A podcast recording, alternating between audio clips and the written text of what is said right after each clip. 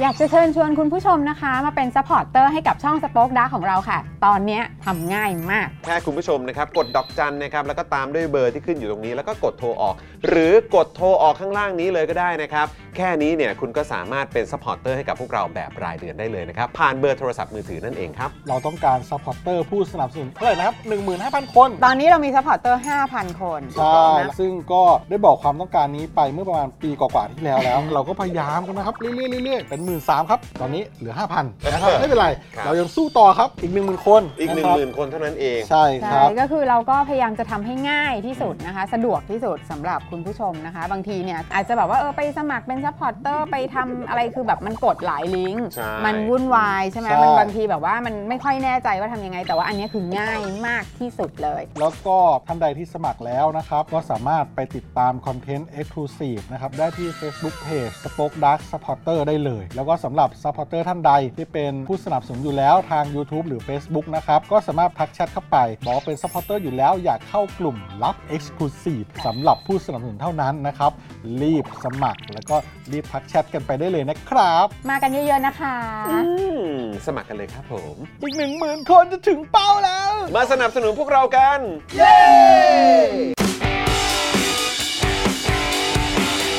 Daily t o p i c กกับจอห์นวินยู i w วิน180 ช่างอลูมิเนียม งานอลูมิเนียมต้อง i w วิน180 โหลดแอป i w วิน180 หรือติดต่อที่ Line at i w วิน180 ศูนย์ศัลยกรรมตกแต่งจินตรัก หมอเช่จินตรัก มือหนึ่งเรื่องการแก้จมูก แก้จมูกครั้งสุดท้าย ให้สวยคู่คุณตลอดไป สอบถามได้ที่ Facebook จินตรัก Surgery Medical Center OX Clean สเปรย์ฆ่าเชื้อ OX Clean ฆ่าเชื้อแบคทีเรีย เชื้อไวรัส ขจัดกลิ่นไม่พึงประสงค์ได้อย่างหมดจด ฉีดได้ทุกพื้นผิว ทั้งในรถในบ้าน ขนาด 500มิลลิลิตร เพียงขวดละ 500 บาท เมื่อซื้อ 2 ขวด รับฟรีอีก 1 ขวด ส่งฟรีทั่วไทย สนใจแอดไลน์ได้เลยที่ w a t s o n b e n z XP Pen XP Pen เมาส์ปากการะดับโปร ราคาเริ่มต้นไม่ถึงพัน ดูข้อมูลเพิ่มเติมได้ที่เพจ XP Pen Thailand สวัสดีครับคุณผู้ชมครับ ต้อนรับทุกท่านเข้าสู่ Daily Topics นะครับ ประจำวันพฤหัสบดีที่ 21 ธันวาคม 2566 นะครับ คุณผู้ชมครับคิวสวัสดีทุกท่านเลยนะครับผมนะฮะแล้วก็แน่นอนนะครับ วันนี้อยู่กับผม จอห์นวินยูนะครับ มิกกี้พระราม 6 ครับผม และแน่นอนนะครับ อยู่กับคุณปาล์มด้วยนะครับ สวัสดีครับคุณผู้ชมครับ ผมปาล์มหรือโกติวานนท์รายงานตัวครับเพิ่มเพิ่มเพิ่มเพิ่มเพิ่มเพิ่มเพิ่มเพิ่มเพิ่ม กำลังโยกตามกำลังโยกตาม เออนะครับนะ แล้วก็แน่นอนนะครับ วันนี้อยู่กับพี่ใหญ่ของเราด้วยนะครับ สวัสดีครับพี่ใหญ่ สวัสดีครับ เอ๊ะทำไมมันช้าๆนะสวัสดีครับพี่ใหญ่ครับ สวัสดีพี่ใหญ่นะครับ แล้วก็แน่นอนครับวันนี้ดูแลพวกเราทุกคนเช่นเคย และผมเชื่อว่าวันนี้เราไม่พลาดแน่นอน ฮะ กับคอมเมนต์อวอร์ดของเขานะครับ ถูกต้ต้องอนรับป้าป้าก่อนก่อนๆครับผม สวัสดีครับ สวัสดีครับป้าป้าก่อนก่อนๆครับ สวัสดีครับ เอ่อเพนสีอะไรนะ เพนสี เจริญราช เพนสีเจริญราช เออนะครับ โอเค เอ้าเดี๋ยวเราต้องถามพี่ใหญ่ไหม พี่ใหญ่ครับ ต้องอัปเดตพี่ใหญ่หนะ พี่ใหญ่ครับพี่ใหญ่พร้อมเป็นชาวควิร์นหรือยังพี่ใหญ่ ข้าวอะไรนะ ชาวควิร์น ชาวเฟิร์นชาวเฟิร์น ตอนนี้เรามีชื่อด้อมมานะ ไม่ได้ตาม เป็นดินแดน ไม่ไตาม แห่งไหน เออ ดินแดนแห่งความอบอุ่นและความรักพี่ใหญ่ครับ ด้อมเคิร์น สัตว์เลี้ยงตัวแรกของพี่ใหญ่ ชื่อว่าอะไรแล้วก็ถนนของบ้านแรกที่ผู้ใหญ่พี่ใหญ่อยู่ชื่อว่าอะไรครับ มีไหมสัตว์เลี้ยงตัวแรกชื่ออะไร สัตว์เลี้ยงตัวแรกของพี่ใหญ่ชื่อว่า อืม ไม่ว่ามันจะเป็นหมาแมวไก่ปลาอะไรก็ตามมันชื่อว่าอะไร น่าจะเป็นหมาชื่อหมีมั้งครับ และ อ่า ถนนบ้านแรกที่พี่ใหญ่อาศัยอยู่ ชื่อถนนว่า ไม่มีถนนนะครับ อ้าวเหรอ อ่า อ้าวงั้นถนนที่อยู่ใกล้ชิดที่สุด ตั้งแต่แบบเหมือนถนนแรกที่อยู่ใกล้บ้านของตัวเองอะจะบ้านหลังแรกหรือหลังที่สองก็ได้ เชียงใหม่ลำปาง เชี ซู ยง เปอร์ ใหม่ ไฮเวย์ หมี หมี เชียงใหม่ลำปาง หมีเชียงใหม่ลำปาง ซูเปอร์ไฮเวย์ด้วยไหม หมีเชียงใหม่ลำปางซูเปอร์ไฮเวย์คือชื่อ นักเลงของพี่ใหญ่นะครับคุณผู้ชม โอ้โหทำครับไเป็นชื่อนักเลงที่แบบว่าระบุเจาะจงจุดมากกับ เอ เพื่อน อเฮ้ยมึงรู้ยังว่าไอ้หมีมีอยู่ตรงไหน สลับเป็นซูเปอร์ไฮเวย์เชียงใหม่ลำปาง อ้าวโอเค มีซุปเปอร์ไฮเวย์เชียงใหม่ลำปาง มันมันชื่อเหมือนร้านอาหารมากกว่านะเพื่อน เหมือนจุดเหมือนจุดสต็อปอ่ะ เออ เออแบบ นะ เอ้ยแวะมาที่นี่ได้นะ เหมือนจุดพักรถ อ่าจุดพักรถหมีซุปเปอร์ไฮเวย์เชียงใหม่ลำปางครับคุณผู้ชม โอ้โหสุดยอดไปเลยะ นักเลงคนนี้นี่ เออฮะ ถ้าคุณผู้ชมจะไปหาเขานี่ต้องบอกเลยว่า เฉพาะจุดมาก เฉพาะจุดนะเฉ หา พาะ ยก็ จุด เจอ นะเออนะครับ อ่ะคุณผู้ชมสวัสดีทุกท่านด้วยนะครับ เมื่อวานนี้เป็นไงบ้างด้อมเควิร์นของเราได้ไปแวะเวียนรายการพักการเมืองกันมาใช่ไหม แสดงตัวหน่อยครับ เออ เมื่อวานด้อมเควิร์นของเราใครไปเยี่ยมพักการเมืองไปคุยกับพี่จอมขวัญและอาจารย์กุ๊กไก่กันมาบ้าง เออใช่นะครับ แสดงตัวกันนิดหนึ่งนะครับคุณผู้ชมครับ มาอวดกันหน่อยนะครับ อ่า ว่าเราได้ไปแสดงพลังชาวเควิร์นกันที่นั่น ครับผม เออนะครับนะเมื่อวานนี้อ่าจอห์นปาล์มก็แวะเวียนไปด้วย ใช่ นะครับ ก็โอ้โหได้รับเกียรติขึ้นหน้าจอหลายครั้งเหมือนกัน ใช่ครับ เออ ก็ต้องขอบคุณรายการพักการเมืองด้วยนะครับ ขอบคุณพี่จอมขวัญอาจารย์สิโรธแล้วก็ทีมงานด้วยที่ก็เอ็นดูเด็กน่ารักน่ารักอย่างเรา อ่าแล้วก็ นะรับ คุณผู้ชม แล้วก็คุณผู้ชมด้วย แฟนรายการเราด้วยเออ นะครับผม นะครับ ก็คอยบอกให้อยู่เสมอว่าไอ้พวกมันมาแล้วนะ เออ ก็ขอบคุณมากเลย เมื่อวานผมก็ไปเปิดเมม เออ กับช่องพี่จอมขวัญมานะ ใช่ ออ เหมา ะครับ น้ำปั่น เออ เออ นะครับ เพราะฉะนั้นคุณผู้ชมท่านไหนนะครับที่ติดตามพวกเรามาจากรายการพักการเมืองนะครับ ค ห รับ รืออาจจะเป็นแฟนๆ Daily Topics กันอยู่แล้วเนี่ยนะครับ อืม ก็สามารถมาสนับสนุนพวกเรากันได้ มาเปิดเมมกันเยอะๆนะครับคุณผู้ชมครับ ครับ นะมาสนับสนุนพวกเรากันนี่กำลังจะปีใหม่แล้ว เออ นะครับช่วงสุดสัปดาห์นี้ก็จะเป็นวันคริสต์มาสละ ใช่ นะครับคุณผู้ชมก็สามารถมอบของขวัญให้กับพวกเราได้ด้วยเหมือนกัน ด้วยการมาเปิดเมม ด้วยการมาสนับสนุนพวกเรานะครับเอาช่องทางแรกก่อนละกันนะครับไหนๆก็เป็นเอ่อเขาเรียกว่าใกล้เข้าสู่ช่วงปลายสัปดาห์แล้ว อ่าน นะสู่สัปดาห์แล้วใช่ไหมครับนะก็คุณผู้ชมก็สามารถใช้วิธีการแบบออริจินอลเลยของเรา ครับ นะครับด้วยการสแกน QR Code ก็ได้ครับ ครับ นะฮะหรือว่าโอนเข้ามาที่บัญชีกสิกรไทยนะครับ ใช่เลย 0698975539 นะครับ หรือสแกน QR Code ตรงนี้ นี่นะมินิจอเนี่ยกำลังชี้อยู่เลยนะครับ เดี๋ยวอีกสักครู่หนึ่งมินิปาล์มก็จะมาด้วยเหมือนกันนี่ ครับ นะครับอันนี้ก็ถือว่าเป็นช่องทางที่สะดวกแล้วก็ง่ายมากๆเลย ถ้าคุณผู้ชม ซึ่งหลายท่านก็อัปเดตกับเรามานะ ใช่ ว่าดูผ่านทางโทรทัศน์ ใช่ ใช่ไหมก็อาจจะดูผ่านทางแอป YouTube ใน ครับ สมาร์ททีวีของตัวเอง ถูกต้อง นะครับก็สามารถหยิบโทรศัพท์มือถือขึ้นมา แล้วก็ ครับ สแกน QR Code ตรงนี้เลยก็ได้นะค ครั รับบ หรือถ้าเกิดว่าเมมเป็นแบบเลขบัญชีอะนะครับก็เซตไว้เป็นเฟ v o r i t e ก็ได้ด้วยเหมือนกัน ครับผม นะครับแล้วก็อีกหนึ่งช่องทางที่สะดวกมากๆนะครับแล้วก็ตอนนี้เปิดขึ้นมาใหม่เลย พ่อหมอเนี่ยเขาจัดมาให้ พร้อมกับทีมงานของ Spoke Dark ด้วยก็คือ suffer me นั่นเองนะครับ ครับ นะฮะ ผม เดี๋ยวพี่ดำจะโยนลิงก์ไว้ให้ในช่องคอมเมนต์นะครับคุณผู้ชม ฮะ นะฮะคุณผู้ชมก็สามารถเติมพลังให้กับพวกเราผ่านบัญชีกสิกรไทยก็ได้ ครับ หรือผ่านสเฟอร์ก็ได้นะครับ นี่เติมให้กับพวกเราวันละครั้ง 2 ครั้งก็ยังดีครับ ใช่ นะฮะก็สเฟอร์เนี่ยสะดวกมาก ๆ เพราะว่าคุณผู้ชมก็สามารถสนับสนุนพวกเราผ่านพร้อมเพย์หรือโมบายแบงกิ้งที่คุณผู้ชมใช้อยู่ได้ด้วยเหมือนกันนะครับ ในแอปเลยนั่นแหละนะครับคุณผู้ชมครับสะดวกมาก โอ้โห นี่คุณปาล์มไม่ทันไร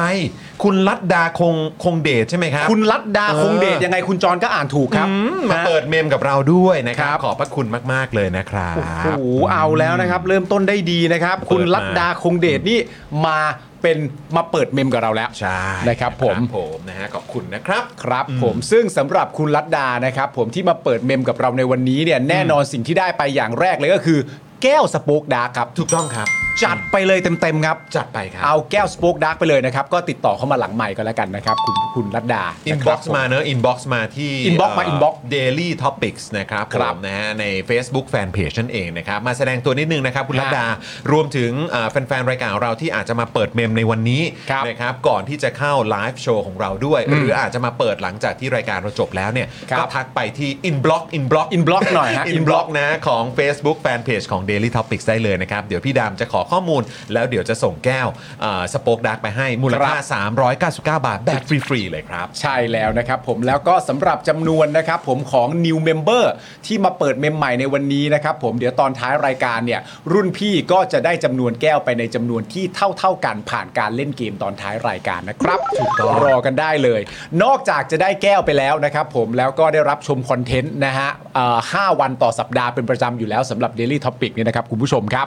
ใครที่มาเปิดเมมก็ยังมีสิทธิ์นะครับที่จะได้ชมซีรีส์สุดฮาจากทีม Spoke Dark ครับ และต้องบอกคุณผู้ชมเลยว่า วันนี้ฮะ วันนี้คุณผู้ชม มันบ้าคลั่งกันอีกแล้วคุณผู้ชม ก็ต้อง บอกว่าอาบน้ำก็ไปหลายรอบ เออครับผม เรียกว่า ชุ่มฉ่ำ ชุ่มฉ่ำกันเลยทีเดียว ชุ่มฉ่ำ นะครับผมคือวันนี้คุณผู้ชมเราถ่ายตอนใหม่ อ่า นะครับผมสำหรับเมมเบอร์โอลี่นะครับผมสำหรับ Daily Topic นะครับถ่ายกันไปเป็นที่เรียบร้อยแล้วนะฮะถ่ายเสร็จก่อนเข้ารายการแวบๆนี่เอง อ สดสดๆร้อนๆเลยนะครับ ครับ คุณผู้ชมครับเอ่อซีรีส์สุดฮาของเรานะครับจากทีม Spoke Dark เนี่ยออกใหม่ทุกสัปดาห์นะครับผมเฉพาะสมาชิกเนี่ยสมัครดูกันได้เลยนะครับในกลุ่ม Spoke Dark Supporter นะครับผมสมัครรายเดือนเนี่ย150 บาทนะฮะและอย่างที่คุณจอมบอกไปแล้วส่วนใครที่ไม่สไม่ถนัดนะครับจะสมัครใน YouTube หรือ Facebook เนี่ยกดมือถือก็ง่ายง่ายคุณผู้ชมครับ ดอกจัน 489912411 นะครับ แล้วกดโทรออกได้เลยทุกเครือข่ายเลยนะครับ คุณผู้ชมครับ ถูกต้องครับ ต้องไปจัดคุณผู้ชม นะ อันนี้มันเป็นซีรีส์จริง ๆ มันเป็นอาณาจักร มันเป็นเอ่อยูนิเวอร์สของมัน เออนะเป็น เออ เป็นแบบยูนิเวอร์สของ Spoke Dark TV ถูกต้อง นะมีทั้ง Universe ของ Daily Topics ครับ นะฮะแล้วก็เอ่อเป็นของสับเอ่อของเจาะข่าวตื่นด้วย ถูกต้อง ต้องเรียกว่าเป็นมัลติเวิร์ส เป็นมัลติเวิร์สสองโลกนี้จะมารวมกันบ่อยๆ ครับผ นะ ม ฮะ เออนะครับก็แล้วก็ฝากคุณผู้ชมด้วยเพราะว่าบางท่านเนี่ยก็อาจจะอ่าเหมือนแบบ เอ๊ะ เปิดเมมเบอร์ อืม อยู่ที่ Daily Topics ครับ แล้วดูคลิป Exclusive ของเจาะข่าวตื้นได้ไหม อืม นะครับหรือบางท่านก็อาจจะแบบ เอ้ย ก็เป็นเอ่อท่อนำเลี้ยง ครับ ให้กับ Spoke Dark TV อืม นะครับผ่านทางเบอร์ดอกจัน 489912411 เนี่ย ครับ นะครับจะสามารถดูคลิปของ Daily Topics หรือว่าของสเอ่อของเจาะข่าวตื้นได้ไหม ครับ นะครับก็ต้องบอกตรงนี้เลยว่าดูได้ อืม นะครับเพียงแต่ว่าอาจจะต้องรบกวนคุณผู้ชมนะครับ ทักเข้าไปนะครับกดจอยเข้าไปที่กลุ่มสป็อคดักสปอร์เตอร์ของเรา ครับ นะครับแล้วก็เดี๋ยวทางทีมงานของเราก็จะขอรายละเอียดหน่อยนะครับว่าเออเอ่อเปิดผ่านทางช่องทางไหน อืม นะครับแล้วเดี๋ยวเราก็จะกดเชิญคุณเข้าสู่กลุ่มของเรา แล้ว ครับ เวลามีคลิป Exclusive ออกมาเนี่ยคุณก็จะได้รับชมเช่นเดียวกันนะครับ ครับผม นะฮะเพราะฉะนั้นก็มาเป็นท่อนำเลี้ยงให้กับพวกเราช่องทางนี้ก็ได้นะครับดอกจัน 4 8 9 9 1 2 4 1 1 แล้วก็โทรออกนะครับ อันนี้สะดวกจริง ๆ นะครับ แล้วก็ถือว่าเป็นการสนับสนุนพวกเรากันด้วยนะครับ ครับผม นะฮะแล้วก็เมื่อสักครู่นี้เนี่ยรู้สึกว่าคุณรัตดดาบอกว่าจริง ๆ แล้วก็สนับสนุนพวกเรามาก่อนหน้านี้ด้วยเหมือนกัน ครับ นะครับอาจจะหลุดไปนะครับ ฮะ ตอนนี้ก็เลยแบบเพิ่งจะสามารถต่อเมมเข้ามาได้ด้วยเหมือนกัน ครับ มาเปิดเมมใหม่แหละนะครับ ฮะ ผมนะฮะก็อ่าท่านไหนที่อาจจะงงนะครับว่าเอ๊ะจะกดไปทางไหนดีนะนะครับก็สามารถกดที่แถบข้างบนช่องคอมเมนต์ของเราได้เลยนะครับ ที่เขียนว่า Daily Topics รับแก้ว 399 บาท เมื่อเปิดเมม 150 บาทต่อเดือนที่นี่ ครับ นี่นะครับก็กดลิงก์ไปตรงนี้นะครับ แล้วมันจะโยงไปนะครับที่อ่าเบราว์เซอร์ใช่ไหม ใช่ พี่ใหญ่โยงไปที่เบราว์เซอร์ของคุณผู้ชม แล้วคุณผู้ชมก็สามารถไปกดปุ่มจอยได้เลยนะครับ เพราะว่ารู้สึกว่าถ้าเกิดว่ากดผ่านแอปเนี่ย อืม นอาจจะไม่ไม่ได้มีปุ่มจอยขึ้นมา ใช่ปะแต่ว่าถ้าเกิดว่าเป็น Android มี ถ้า Android มีนะ ใครใช้ Samsung ใครใช้เอ่อ Oppo อะไรพวกนี้ใช่ไหมเออนะครับ Pixel อะไรอย่างเงี้ยได้หมดเลย อ่า เออแต่ว่าถ้าเป็น iPhone เนี่ยเข้าใจว่าอาจจะต้องให้มันเด้งลิงก์เข้าไป อ่า ที่ Chrome ครับนะครับที่แอป Chrome อืม นะครับเมื่อวานนี้ตอนที่ผมสมัครของพี่จอมขวัญเนี่ย ครับ นะครับเอาที่สะดวกที่สุดก็คือให้มันเด้งไปที่แอป Chrome แล้วกัน อ่า นะครับล็อกอิน YouTube ของเราตรงนั้น ครับ นะครับแล้วก็สามารถสมัครได้เลยนะครับ ครับ นะฮะ ผม ยังไงก็ฝากคุณผู้ชมด้วยนะครับ มาสนับสนุนพวกเรากันเยอะๆนะครับคุณผู้ชม ครับแล้วก็ล่าสุดนะครับผมพี่ซี่เนี่ยอัปเดตเข้ามานะครับผมสำหรับใครๆก็ตามที่เป็นเอ่อเป็นแฟนแล้วก็ชื่นชอบลุงติ๊บของเราเนี่ยนะฮะ อ๋อลุงลุงติ๊บ ลุงติ๊บ ม ของเราเนี่ยนะครับผมก็ล่าสุดก็มีฉายานักเลง ครับ ของลุงติ๊บมาเป็นที่เรียบร้อยแล้ว คือ ต้องบอกว่าหน้าเกรงขามพอสมควรเลยทีเดียวก็คือ ส้มตลาดพลูครับ ส้มตลาดพลูอ๋อสัตว์เลี้ยงตัวแรกชื่อ ชื่อน้องส้ม ตัวอะไรอ่ะ แมวเหรอมั้งผมว่าแมวหรือหมาผมไม่แน่ใจ มันมันคงไม่มีใครตั้งชื่อหมาว่าส้มไหมมีไหมปลาทอ เอง อหรือปลาทอง ไอ้ส้ม เออส้ม ส้มถนนตลาดพลู ส้มส้มอะไรแบบนี้ ส้ม ปะ ส้ม เออ ส้มตลาดพลูเอ้ย อ่ เท่ าโอเคนะครับ แต่ส้มตลาดพลูมันเหมือนชี้เป้านะ ฮะ ว่าแบบเออส้มตลาดพลูมันอร่อยไหมล่ะที่นั่น น่ะ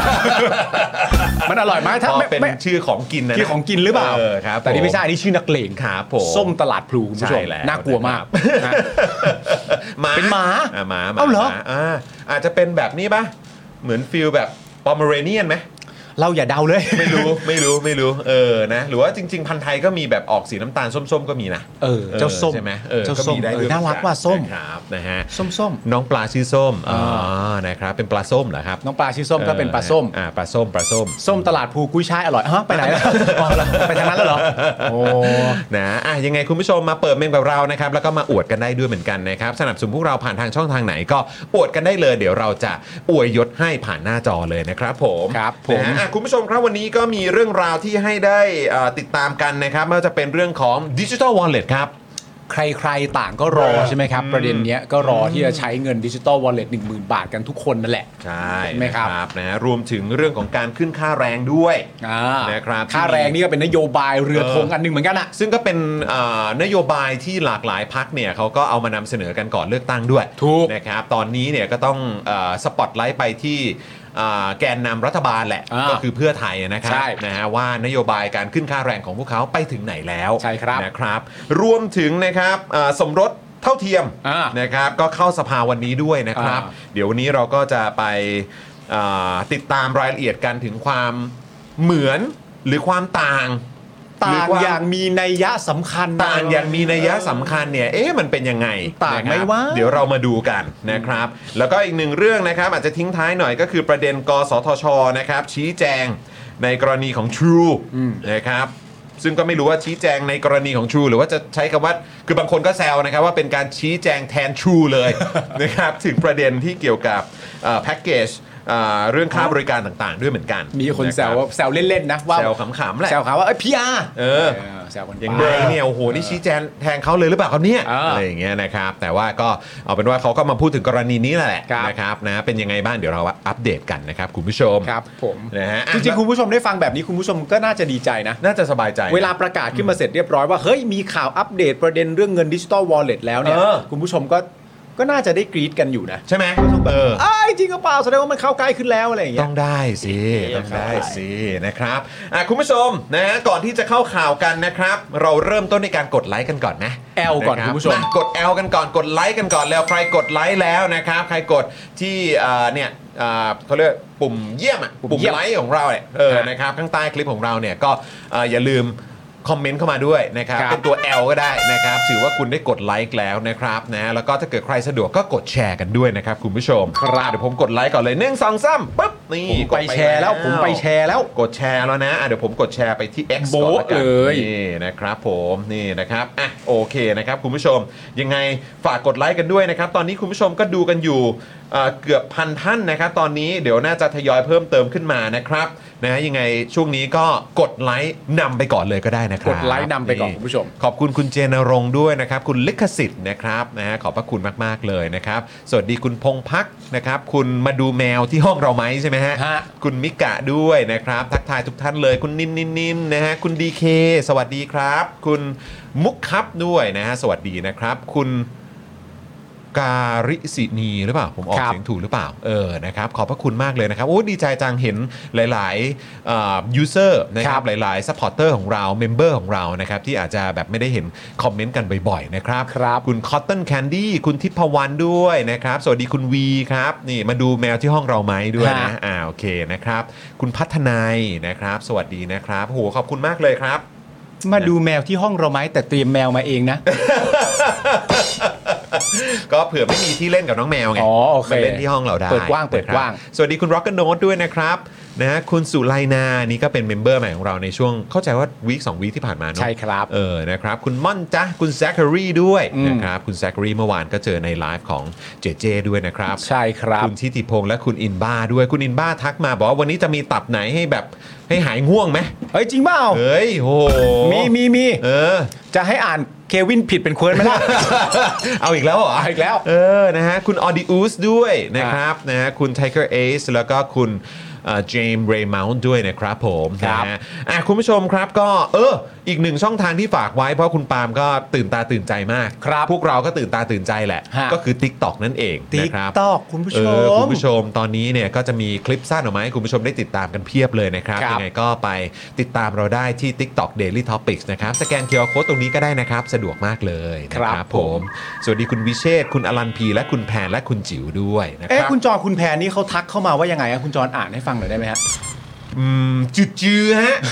จืดจือฮะเพิ่งเลิกงานมาทันแหละ อ๋อเพิ่งเลิกงานมาทันแล้วเหรออ อืมครับผม โอเคคุณแพรคุณแพรถ้าจุดจีมาเราก็จุดจีคุณแพรเหมือน ค กั รั น บผมนะฮะ เพิ่งเลิกงานแล้วเหรอ ฮะ โอเคเลยนะ อืมดีพักผ่อนพักผ่อนนะ พักผ่อนนะ สวัสดีป้าพุธนะฮะคุณมอสแกสหรือเปล่าออกเสียงถูกไหมคุณวัชรินทร์ด้วยนะครับ ครับ ทัก ผม ทายทุกท่านเลยนะครับ ป่าพุทธ มาคุณปาล์มเรามาเริ่มที่ข่าวสั้นทันโลกก่อนไหม ข่าวสั้นทันโลก เออ ข่าวที่หนึ่งวันนี้คุณผู้ชมครับ คุณจุลพันธ์อมรวิวัฒน์นะครับ รัฐมนตรีช่วยคลังเนี่ย คาดว่าวันที่ 12 มกราคม อืม 67 ใกล้แล้วนะ ใกล้แล้วเหรอครับ ไม่ถึงเดือนแล้วนะ อืม ไม่ถึงเดือนแล้วนะ ฮะ กฤษฎีกาให้คำตอบเงินดิจิตอลวอลเล็ตครับ แต่เป็นคาดนะ คาดนะ คา คาด ดนะ คาดการณ์ คาดการณ์ นะครับ คุณจุลพันธ์อมรวิวัฒน์ครับ อัปเดตความคืบหน้าเรื่องดิจิ t a ลวอลเล็ตไว้ว่าแบบนี้ครับ เรื่องนี้ที่ผ่านมาได้พูดคุยกับทางกฤษฎีกาเรียบร้อยแล้วครับ อืมเรียบร้อย ซึ่ง แล้วด้วย กฤษฎีกาเนี่ยจะตอบกลับมาในช่วงต้นปี 2567 ปีหน้านะ ปีหน้า อืม หรือภายในวันที่ 12 มกราคม 2567 ครับ โดยยืนยันการดำเนินโครงการยังอยู่ในไทม์ไลน์ที่ตั้งไว้คือเดือนพฤษภาคมปี 2567 หรือก็คือพฤษภาคมปีหน้านั่นเองคุณผู้ชมใกล้แล้วนะ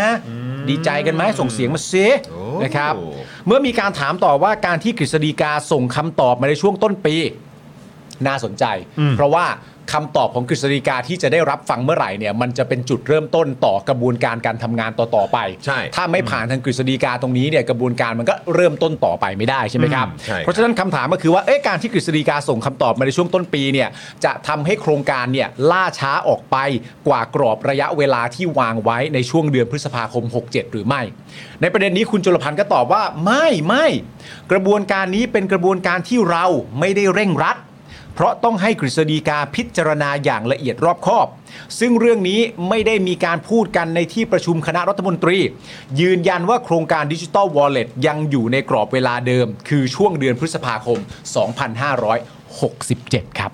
นะครับผม นะครับ เฮ้ยมีแหล่งข่าวเมาส์มานี่คุณจอน ใช่มีแหล่งข่าวเมาส์มาคุณผู้ชม อืม นะครับโอ้โหนี่ก็สมกับเป็นข่าวเมาส์จริงๆ ข่าวเมาส์เลย นะฮะว่าคำถามครับคำถามครับคุณผู้ชม อ่า ที่คลังเนี่ยนะครับส่งถึงกฤษฎีกาเนี่ยนะครับ อืม คือ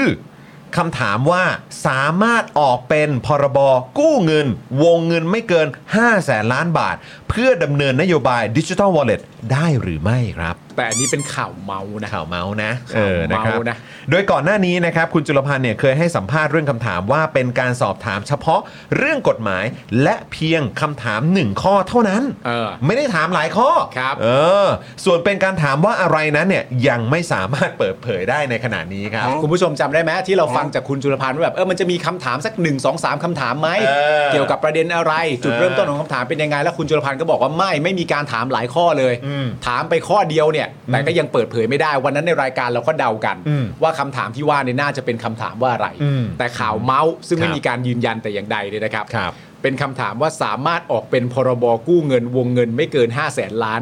บาทเพื่อดำเนินนโยบายดิจิตอลวอลเล็ตได้หรือไม่ อืม ซึ่ง ถ้ามันเป็นประเด็นเรื่องเกี่ยวข้องกับกฎหมายจริง ๆ เนี่ย นี่ก็เป็นคำถามที่แปลก ๆ ดีเหมือนกันนะ นั่นน่ะสิ แล้วก็คือแบบก็มันก็ต้องย้อนกลับไปอ่ะคุณผู้ชม เพ เออ ราะว่าก็คือโอเคเขาอาจจะมี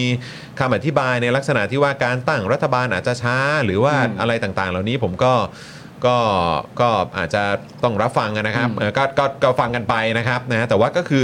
เราก็ย้อนกลับไปอีกครั้งนะครับคุณผู้ชม อ่า ว่า เออ สรุปว่าตัวโครงการเนี้ย อืม โดยเฉพาะเรื่องของแหล่งที่มาของเงินเนี่ย ครับ นะครับ แล้วก็ข้อกฎหมายต่าง อืม ที่จะดูให้มันครอบคลุมทั้งหมดอะ อ่า เนาะเกี่ยวกับนโยบายเนี้ย อืม นะครับ คือ what if นั่นนู่นนี่อะ อ่า คือมันก็คือเวลาจะลงมือทำอะไรก็ตามอ่ะ อ่ามั มันก็อาจจะต้องคิดเผื่ออ ม หรือว่าต้องมีความรัดกุม อ่า ใช่ไหมครับ แล้วก็ต้องดูให้รอบด้าน ใช่ เคลียร์ อืม แล้วโดยเฉพาะเป็นเรื่องราวที่มันเกี่ยวข้องกับคนจำนวนมากคืออ ม คนทั้งประเทศเนี่ย อืม นะครับ มันก็จะต้องมีการทำกันบ้านมาอย่างดีอ่ะ ใช่ อันนี้มันก็เลยเป็นอีกหนึ่งคำถามว่า เออ สรุปว่าตัวนโยบายเนี่ย อืม คือคิดมาแบบ ดีที่สุดแล้วใช่ไหม ใช่ เออ ถึงแบบ ดูสิ แบบมันยังมีมันยังมีแบบข้อสงสัยอะ เออ หรือสิ่งที่ประชาชนต้องคอยติดตามอย่างเงี้ยอยู่ตลอดเวลาเลย แม้กระทั่งคำถามก็ตาม ใช่แต่ประเด็นที่มันสำคัญนะผมมีความรู้สึกว่า เดี๋ยวพอระยะเวลามันผ่านไปอ่ะมันจะไม่มันมันจะมันจะน่าเศร้าแบบว่า ไม่ไม่มีใครย้อนกลับไปคำถามนั้นอ่ะ อืม เพ ราะว่าทุกคนน่ะสมมตินะสมมติเล่นๆนะคุณผู้ชมว่ามันจบที่เอ่อทางคณะกรรมการกฤษฎีกาบอกว่าไม่สามารถออกเป็นพรบกู้ได้ อืม นั่นก็แปลว่า ไม่มีที่มาของเงินแหละ อืม ไม่มีที่งาของเงินก็เท่าที่เห็นก็น่าจะแปลว่าทำไม่ได้ อืม นั่นแปลว่าโครงการนี้ก็ต้องล่มไป พับไป พับไป อืม ไม่สามารถทำได้ ซึ่งพอมันมาถึงจุดนั้นน่ะ มันก็จะมาจบที่จุดว่า ก็คณะกรรมการกฤษฎีกาบอกว่า ไม่ได้อะ มันทำไม่ได้ เออ เพราะฉะนั้นถามว่าติดอะไร มันก็ติดตรงที่คณะกรรมการกฤษฎีกาบอกว่ามันไม่ได้เท่านั้นแหละ อืม เพราะเพียงแค่พระคณะกรรมการกฤษฎีกาบอกว่ามันทำได้ ทีเนี้ยเราก็จะมีเงินแหละ อืม ใช่ไหม อืม แต่ประเด็นที่ย้อนถามกลับกลับไปอย่างที่คุณจรถามก็คือว่า มันเป็นนโยบายเอกอะ อืม เป็นนโยบายที่แบบ แม้กระทั่งตัวทางพักเพื่อไทยเองอะก็รู้เลยว่าอันเนี้ยของกูอันเนี้ยเอก อืม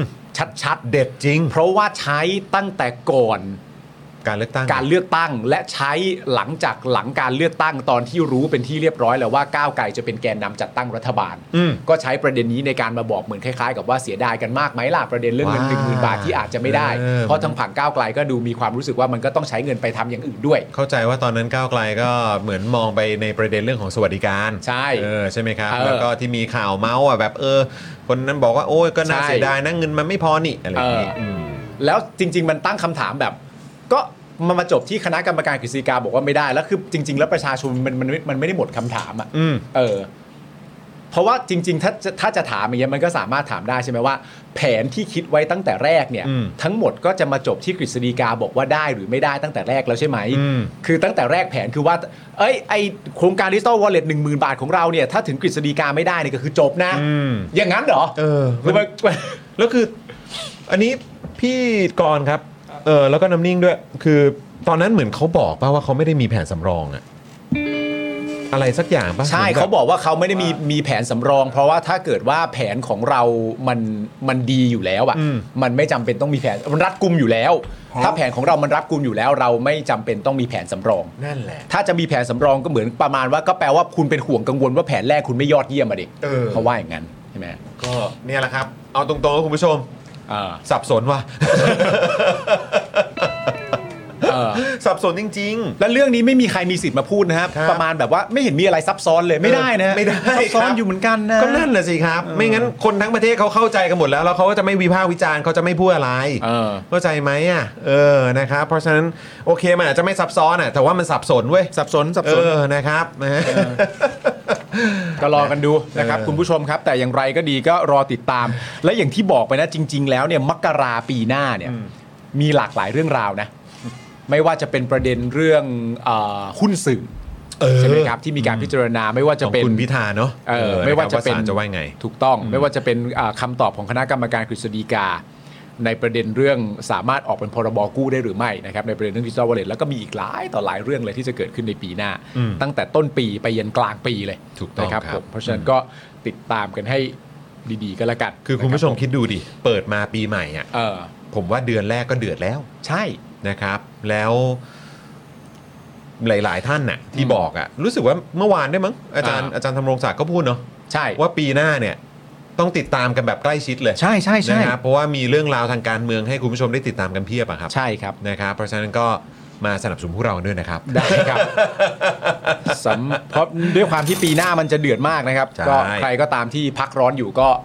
ครับ ก็ขอให้หยุดพักร้อนแป๊บหนึ่ง กลับมาเถอะ กลับมากลับมาก ลับมา นะ เถอะนะ ห ค ยุด รับ พักร้อนแป๊บหนึ่ง มันได้เวลา ครับ แล้ว ผม เออเออ แต่อันนี้ก็ผมขอย้อนกลับไปอีกทีหนึ่งนะ เรื่องอะไรฮะ คือเรื่องการพักร้อนของเอ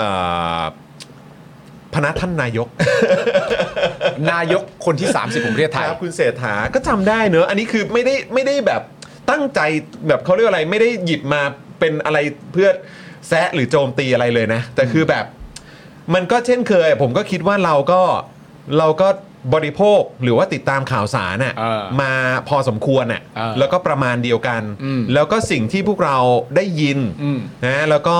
เอ่อผมเชื่อว่าใครก็ตามที่เป็นผู้สนับสนุนของพรรคเพื่อไทย แล้วก็สนับสนุน ครับ แคนดิเดตนายกอย่างคุณเศรษฐาเนี่ย อืม ก็ต้องมีแต่คนปลื้มอยู่แล้ว ใช่ เพราะว่าคุณเศรษฐาก็เป็นคนพูดเองใช่ไหมครับว่าโอ้โหแบบจะทำงานแบบไม่มีวันหยุดเลย ไม่รู้จักเหน็ดจักเหนื่อย ไม่รู้จักเหน็ดจักเหนื่อยแล้วก็แบบก็คือจะไม่หยุดไม่หย่อนน่ะ อ่า เออนะถึงขั้นว่านี่ย้าย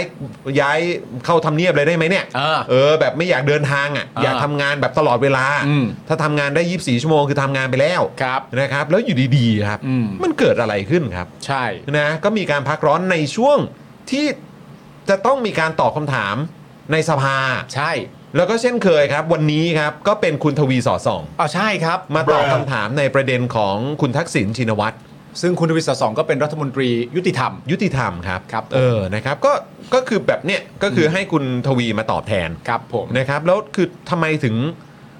ถึงลาพักร้อนช่วงนี้อะครับ ก่อนหน้านี้ก็คือบอกว่าจะไม่หยุด เพราะว่าจะทำงานอย่างให้เต็มที่แบบอย่างไม่เหน็ดเหนื่อยใดๆทั้งสิ้น อืม แล้ว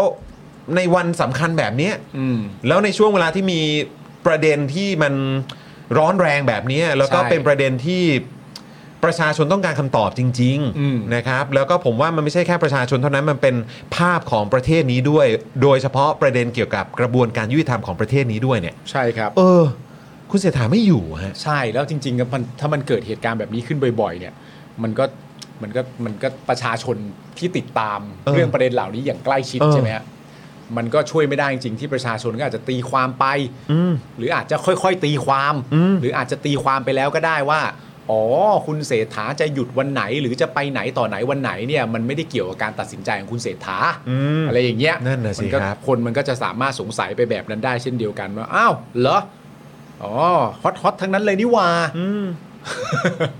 เวลาไม่อยู่นี่ฮอตฮอตทั้งนั้นเลยนี่หว่าอะไรอย่างเงี้ยมันก็มีด้วยนะครับ ครับมันก็น่าถอนหายใจนะครับ อืม นะฮะในฐานะที่เป็นคนไทย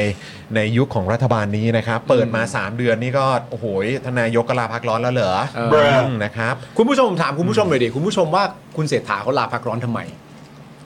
อืม นี่ถาม อยากรู้เหตุผลของแต่ละคน เหนื่อย เหนื่อย อ๋อ แต่จริงๆ มันมีประเด็นเรื่องลูกและครอบครัวนี่ใช่ป่ะ ตามที่คุณเศรษฐาเขาบอกมา อันนี้ ใช่ไหม ก็คือคุณลูกที่ได้งานที่ ผม อเมริ ไม่ กา แน่ใจ ปะ ว่าเป็นคนเดียวกันหรือเปล่าไม่แน่ อ่า ผมไม่แน่ใจ แต่ว่าเห็นว่าเป็นประเด็นเรื่องลูกประเด็นเรื่องครอบครัวนี่ เจอลูกเจอครอบครัวอะไรประมาณอย่างนี้หรือเปล่าว่ากันว่าอย่างนั้นนะ ท่านนายกมีเชื้อสายทางยุโรปด้วย ทำไมฮะ ทำไมฮะ ต้องกลับบ้านช่วงคริสต์มาส อ๋อช่วงคริสต์มาสเหรอฮะ อ๋อ อุ้ยแต่บ้านนายกไม่ได้อยู่ภูเก็ตนะ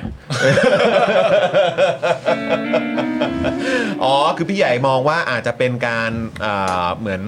ฉลองวันคริสต์มาสหรือเปล่า ล่วงหน้าอะไรแบบนี้ เขาจะไปกินเอ็กหนอก ไม่รู้เออนะครับ อ๋อโอเค เออเอาละครับ ก็ก็ว่ากันครับ เฮ้ย คุณนางมาน้อย มันจะเป็นอย่างนั้นเหรอครับ อ่า เฮ้ย จริงเหรอครับ มันจะเป็นอย่างนั้นเลยเหรอครับ อุ้ยถ้าเขาไม่อยากตอบเรื่องคุณทักษิณเนี่ยเขาจะให้คุณทวีมาตอบทำไมเล่า เออ เออ คุณทวีนี่ก็เหมือนตอบแทนนายกนะ เออ เออ คุณทวียังตอบได้ทำไมนายกจะแค่เรื่องนี้จะตอบไม่ได้เหรอ โอ้ ค ส รับบ ายครับ สบายค ส รับ บายครับ นายกนี่ความเป็นผู้นำยังไงก็ต้องสูง แต่ก็คิดว่าคือหลักๆ ก็คือคุณเศรษฐาน่าจะอยากใช้เวลากับครอบครัวแหละ ฮะ อืมนะครับ ใช่น่าเป็นประเด็นนั่นแหละ ครับ นะครับผมก็เลยคุณเศรษฐาก็เลยไม่ได้ตอบประเด็นคุณทักษิณเลยเนอะ ไม่ได้ตอบ เสียดายเนอะ น่าเสียดาย ที่ไม่ได้ฟังนายกรัฐม ไม่ น เพราะ ต มัน รี เพราะมันเป็นจังหวะโอกาสที่ผมว่ามัน เป็นการเคลียร์เลยนะ ใช่ ก็อย่างที่บอกไปก็คือแบบเอาให้เคลียร์เอาให้แบบพวกที่ขี้สงสัย พวกที่ชอบจ้องจับผิด อืม พวกที่มีอคติในใจหรืออะไร อ่า ต่างๆ เหล่านี้เอาให้เคลียร์ไปเลย ก็คือเดี๋ยวนายกตอบทีเดียวจบ ใช่ เอาให้พวกแบบว่าเหมือนพวกเนี่ยที่ไม่เปิดใจอ่ะ เออ เอาให้จุกๆไปเลย ใช่ ไหมแต่ว่าก็ให้คุณทวีมาตอบเนี่ยมันก็ ใช่ เดี๋ยวมันก็จะกลายเป็น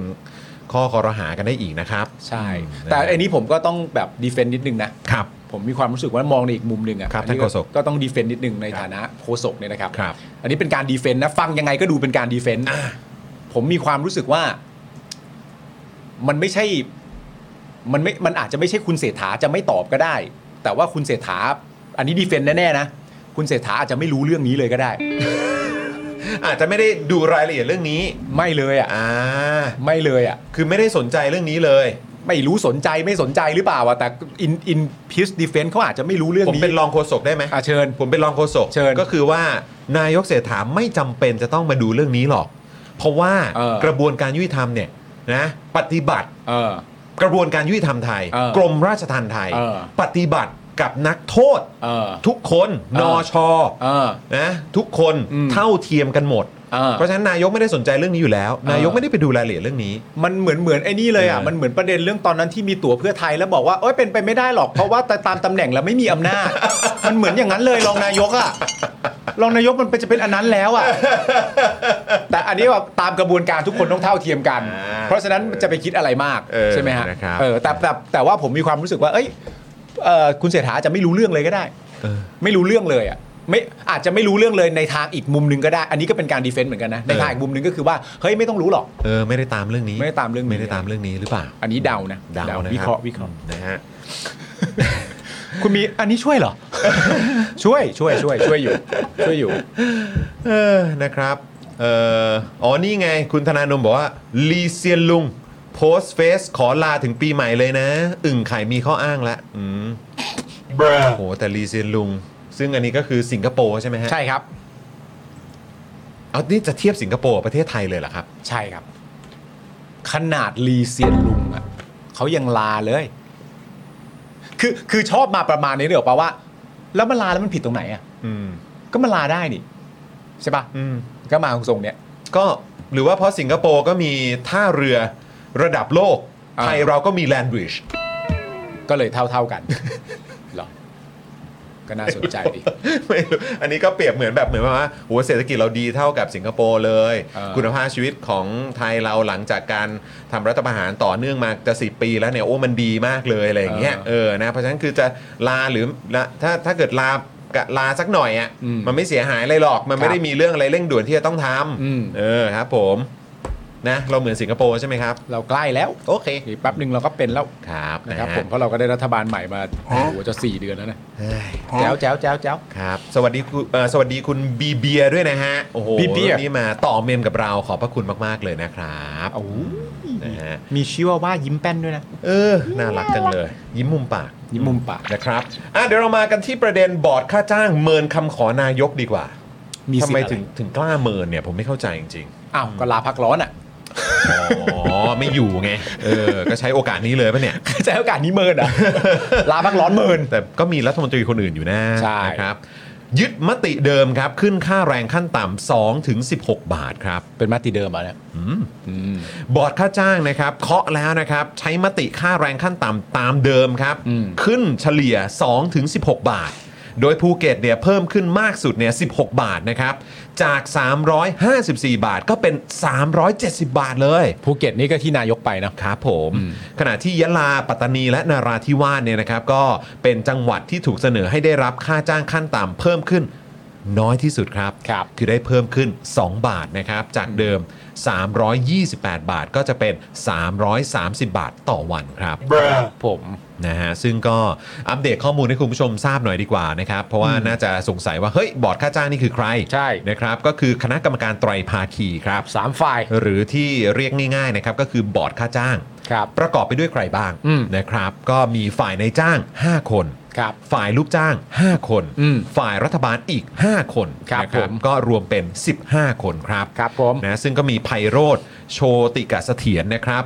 อ่าเป็นปลัดกระทรวงแรงงานเนี่ยเขาก็รับหน้าที่เป็นประธานคณะกรรมการด้วย เป็นประธานคณะกรรมการกรรมการไตรภาคีเนี่ยบอร์ดค่าจ้างเนี่ยนะคุณผู้ชมครับ ใครับผมนะฮะซึ่งย้อนกลับไปนะครับคุณผู้ชมเมื่อวันที่ 8 ธันวาคมที่ผ่านมาเนี่ยนะครับบอร์ดค่าจ้างเขามีมติออกมาเป็นครั้งแรก มติเนี่ยแหละ อืม นะครับที่เอ่อเพิ่ม 2-16 บาทเนี่ยนะครับนะฮะก็ตอน 8 ธันวาคมเขาก็มีมตินี้ออกมา แล้วไม่เอ่อแบบแป๊บเดียวเลยนะฮะคุณเศรษฐาเนี่ยก็ได้ตอบคำถามนักข่าวเรื่องนี้ บอกว่าผมอ่ะไม่สบายใจเป็นอย่างมากเลย อืมใช่ ต้องขอความเป็นธรรมให้กับแรงงาน ดี เพราะหากเราติดกับดักรายได้ต่ำเช่นนี้เนี่ย อืม มันไม่โอเค ครับ อย่างใน 3 จังหวัดชายแดนภาคใต้เนี่ยขึ้น 2 บาท อืม ยังซื้อไข่ลูกหนึงยังไม่ได้เลย อืม ซึ่งหลังจากนี้ผมก็จะคุยกับคณะกรรมการไตรภาคีขึ้นค่าแรง ครับ เพราะเป็นนโยบายหลักของรัฐบาลนี้อยู่แล้วนะครับ ครับผม เพราะเป็นนโยบายหลักของรัฐบาลนี้อยู่แล้วคำนี้มันเป็นคำยืนยันนะ ว่าในความเป็นจริงแล้วเนี่ย ในประเด็นเนี้ยตัวนายกเองคุณเศรษฐาเนี่ยก็รู้ตัว ว่าเป็นนโยบายหลักของรัฐบาลนี้อยู่แล้ว เพราะว่าตั้งแต่ตอนแรกอะที่คุณเศรษฐามาให้ความเห็นเรื่องผมไม่สบายใจ อันนั้นไม่ได้ อันนี้ไม่ดีไข่ยังซื้อไม่ได้เลยอะไรอย่างเงี้ยมันก็มีคำพูดถึงนายกอยู่พอสมควรนะตอนนั้นว่า พูดเหมือนอารมณ์แบบเป็นนักวิชาการมาวิเคราะห์อะ เข้าใจปะพูดเหมือนตัวเองเป็นได้ได้ยินสิ่งที่เกิดขึ้นเหล่านี้ขึ้นมา แล้วตัวเองเป็นนักวิชาการแล้วมาวิเคราะห์ว่าอ๋ออย่างนี้จริง ๆ ผมไม่เห็นด้วยนะ เพราะว่าสถานการณ์ในภาคนั้นภาคนี้แล้วราคาขึ้นแค่นี้มันยังเป็นไม่ได้เลย มัน มันเหมือนเป็นคนนอกอะ เออเออเหมือนเป็นคนนอกเหมือนเป็นคนนอกที่แบบ ไม่มีอำนาจหรือว่าไม่มีส่วน เออ เอ่อหรือว่าสามารถแบบเข้าไปมีส่วนเกี่ยวข้องกับเรื่องนี้ได้ เมื่อผมถามคุณให้ยคุณจรคิดยังไงกับเรื่องค่าแรงที่แบบว่าไตายภาคีพูดมาแล้วคุณจรตอบว่าเฮ้ยที่สองบาทถูกไป ไม่ไหวว่ะ ไม่ไหวว่า เอออั นเนี้ยคุณพูดได้ใช่ไหม พิธีกร Daily Topics และจากเจอข่าวตื้นเออ มันมันเหมือนอารมณ์ประมาณแบบ อันเนี้ยเป็นนายกแต่ประเด็นเรื่องเนี้ยเหมือนแบบไปถามแบบอ่ะลองไปฟังความเห็นคุณเศรษฐาเล่นๆกันหน่อย เอออ ไรอย่างเงี้ยมันก็มันก็มีคำพูดมาเหมือนกันนะครับ คุณเอ่อคุณเอ่ออาจารย์พายใช่ไหมครับ ขึ้น ครับ 2 บาทนี่เหมือนส่งฮอนคูไป 4 เม็ด เฮ้ยสองบาทได้ฮอนคูเลยเหรอ ตอนนี้ลูกอมเขาขายแบบ ซื้อเป็นถุงใหญ่ เป็นถุงแล้วใช่ไหม เป็นถุงใหญ่ๆ โอ้ เน เขา อะ ไม่มีมาขายแบบ ไอ้สามเม็ดบาทไม่มี สาม แล้ว เป็นเนอะ บาทไม่มีแล้วนะ ๆแต่ขอได้นะแต่ขอป้าหรือว่าป้าขอแค่นี้ แบ่งขายหน่อยบ้างเออเออครับ ทำให้เอ่อหลังจากที่คุณเศรษฐานะครับพูดแบบว่าเอ่อไม่สบายใจ 2 บาทยังซื้อไข่หนึ่งลูกยังไม่ได้เลย ตัวคุณเศรษฐาเองจะคุยกับคณะกรรมการไตรภาคีขึ้นค่าแรง ก็คือคุณเศรษฐาจะคุยกับคณะกรรมการที่เพิ่งบอกบอกราคาบอกตัวเลขมาเนี่ย อ่ะใช่ เดี๋ยวจะไปคุย บอกมติเนี่ยมา บอกมตินี้มานะครับผมแล้วก็บอกว่าเป็นนโยบายหลักของรัฐบาลอยู่แล้ว อืม ต่อมาเนี่ยคุณอัธยุทธ์ลียะวนิช อืม นะครับผมกรรมการค่าจ้างฝ่ายนายจ้างเนี่ยนะครับ ก็ออกมาโต้คุณเศรษฐา ครับ นะฮะโดยสรุปเนี่ยบอกว่าการเสนอขึ้นค่าแรงต่อคอรมอเนี่ยเป็นการแจ้งทราบเท่านั้น ว้าว อันนี้บอกเฉ ว้าว ย อันนี้ บอก แค่บอก เฉ เฉ ย ย ๆ ๆว่าต่อไปมันจะเป็นไปตามนี้ ๆเออ จะอย่างนี้นะ จะเป็นอย่างนี้นะ อืม เออ อืม เพราะการปรับค่าจ้างเนี่ยเป็นหน้าที่ของบอร์ดค่าจ้างไตรภาคี อืม ถ้าเคาะแล้วไม่เห็นด้วยตามมติ ก็ไปยกเลิกกฎหมายคุ้มครองแรงงานมาตรา 87 แล้วไปแก้ให้การปรับค่าจ้างอยู่ในอำนาจของนายกรัฐมนตรีไปเลย สรุปคร่าวๆที่คุณอัธยุทธ์พูดก็คือว่า ณตอนเนี้ยคุณไม่ได้มีอำนาจใด ๆ ที่ฟังเราแล้วจะมาเปลี่ยน อืม เข้าใจไหม อืม ถ้า จะ ทาม มาบ คุ อ ณ ก อัธยุทธ์ จะ จะ มาบอกให้เราเปลี่ยนอ่ะ จะมาบอกให้เราเปลี่ยนน่ะคุณได้รับฟังเฉยๆแต่ว่าถ้าถ้าคุณจะทำแบบนั้นหมายถึงว่าถ้าคุณจะมีอำนาจเข้ามาหลังจากฟังเราแล้วคิดจะมีความสามารถที่จะมาเปลี่ยนได้เนี่ย คุณก็ไปแก้กฎหมายเอา ไปแก้กฎหมายเพราะคุณ เออ เพราะตามอันนี้เนี่ยคุณไม่ได้มีอำนาจ เออ เออ ใช่ ก็ก็ชัดเจนแบบนั้น ครับ นะครับผม ทีนี้มาดูข้อมูลเคียงกันนิดหนึ่งคุณผู้ชมครับ พรบคุ้มครองแรงงานนะครับ มาตรา 78 เนี่ย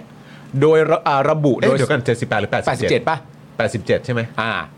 เดี๋ยวเดี๋ยวเดี๋ยวอ่าอ่าเดี๋ยวเดี๋ยวเดี๋ยวเช็คตัวเลขเอาให้ชัวร์ก่อน ครับ นิดนึง ผม อืครับ แต่ว่าโดยระบุนะครับโดยสรุปว่าอำนาจกำหนดอัตราค่าจ้างขั้นต่ำเป็นของคณะกรรมการค่าจ้าง อืม เมื่อคณะกรรมการค่าจ้างได้ศึกษาข้อมูลและพิจารณาข้อเท็จจริง ในการกำหนดอัตราค่าจ้างขั้นต่ำแล้ว ให้เสนอต่อคอรมอเพื่อประกาศในราชกิจจานุเบกษาต่อไป อืม เสนอให้คอรมอเพื่อเอาไปประกาศนะ ครับ เข้าใจไหม อืม ไม่ได้เสนอให้ถ้าที่ฟังดูมันไม่ได้แปลว่าเสนอให้คอรมอไป มา พิจารณา เออหรือตัดสินใจ ไปตัดสินใจ เออ ท้วงติง เออ หรืออะไรก็ว่าไป ห อั รือนว่า นี้ มั มัน น มีการแบบเหมือนให้ทางครมแบบออกออกมติออกมา เออ ว่าตามนั้นหรืออะไรอย่างเงี้ยเออนะครับ ว่าเรากำหนดของเรามาเป็นที่เรียบร้อยแล้ว อืม ตามพรบคุ้มครองแรงงาน ตามมาตราเนี่ยนะครับเดี๋ยวเราเช็คกันอีกทีหนึ่ง อืม นะครับผมว่าเขาศึกษาข้อมูลคณะกรรมการ 3 ฝ่ายฝ่ายละ 5 ฝ่ายละ 5 ฝ่ายละ 5 เพราะใน 5 นึงเนี่ยก็มีฝ่ายรัฐบาลอีก 5 คนก็รวมอยู่แล้วด้วย อืม เพราะฉะนั้นเมื่อได้ข้อสรุปปั๊บเสร็จเรียบร้อยแล้วเนี่ยก็เสนอต่อให้คอรมอก็คือคณะรัฐมนตรีเนี่ยเอ่อประกาศในราชกิจจานุเบกษาแล้วก็นำไปใช้ต่อไป อืม นะครับผม เพราะฉะนั้น พอย้อนกลับมาประเด็น เพราะเป็นนโยบายหลักของรัฐบาลนี้อยู่แล้วเนี่ย อืม ก็ นะครับ เราจะยังไงดีวันเนี้ย เออ เฮ้ยคุณผู้ชมไอการลากมาตบกันกลางสี่แยกแบบนี้เนี่ยนะครับ อืม คุณผู้ชมเพราะว่าคือการที่ตัวเอ่อตัวแทนของคณะกรรมการค่าจ้างเนี่ยนะครับ ออกมาพูดแบบนี้เนี่ยเราก็มองว่าอู้ยอย่างกับลากมาตบกลางสี่แยกเลยนะเนี่ย อืม มันเป็นการแสดงว่าไม่มีใครเกรงใจหรือว่ายอมรับอำนาจของรัฐบาลเพื่อไทยหรือเปล่าครับ อืม อันนี้เป็นห่วงจริงๆนะครับ ใช่ เพราะว่าอันนี้คือแบบซัดกันตรงๆเลย อืม คือคิดเล่น ๆ นะครับ ว่าถ้าเกิดเป็นตู่เนี่ย บอกว่าจะขึ้นค่าแรง ครับ จะมีใครกล้าพูดออกสื่อหรือเปล่าครับว่า รัฐบาลไม่มีอำนาจ อันนี้แม่งเป็นการแบบ ตั้งข้อสงสัยที่แบบ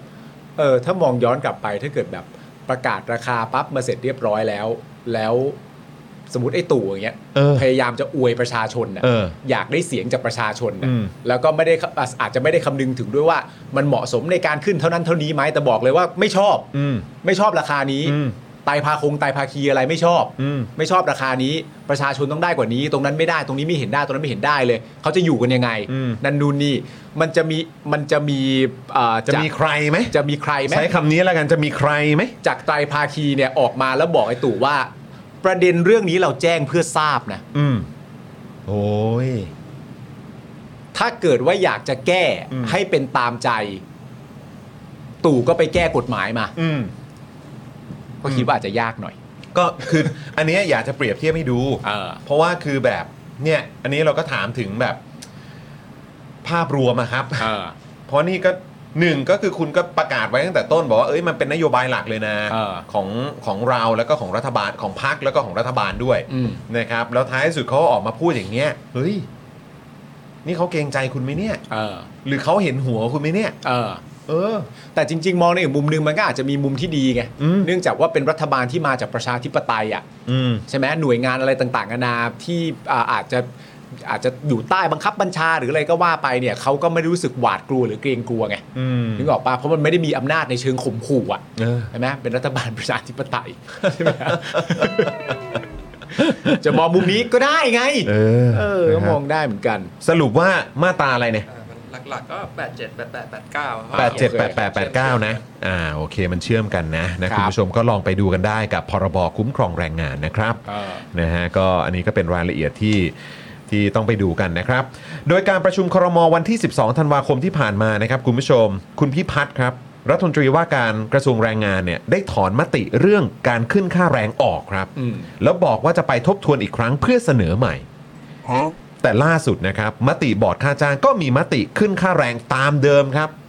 เหมือนตอนแรกเลย อืม ที่ออกมา ใช่ นะฮะก่อนที่นายกจะแสดงความไม่สบายใจ ครับ ก็คืออยู่ที่2ถึง16 บาทนั่นแหละครับ เหมือนเดิม เหมือนเดิมครับ เหมือนเดิม โดยการขึ้นค่าแรงขั้นต่ำคือหนึ่งในนโยบายที่พักเพื่อไทยเคยประกาศตอนหาเสียงไว้นะครับคุณผู้ชมนะฮะเราน่าจะจำกันได้อยู่แล้ว โดยบอกว่าจะขึ้นค่าแรงขั้นต่ำให้เป็น600 บาทต่อวันให้ได้ภายในปี 2570 และในการถแถลงนโยบายต่อสภาเนี่ยนะครับเมื่อช่วงเดือนกันยายนที่ผ่านมาเนี่ยนะครับคุณเศรษฐาก็บอกว่าเป้าหมายแรกนะครับนะฮะของการขึ้นค่าแรงขั้นต่ำคือการปรับให้เป็น 400 บาทต่อวัน โดยเร็วที่สุด ครับ แล้วเหมือนมันเหมือนเคยมีเป็นคลิปปะ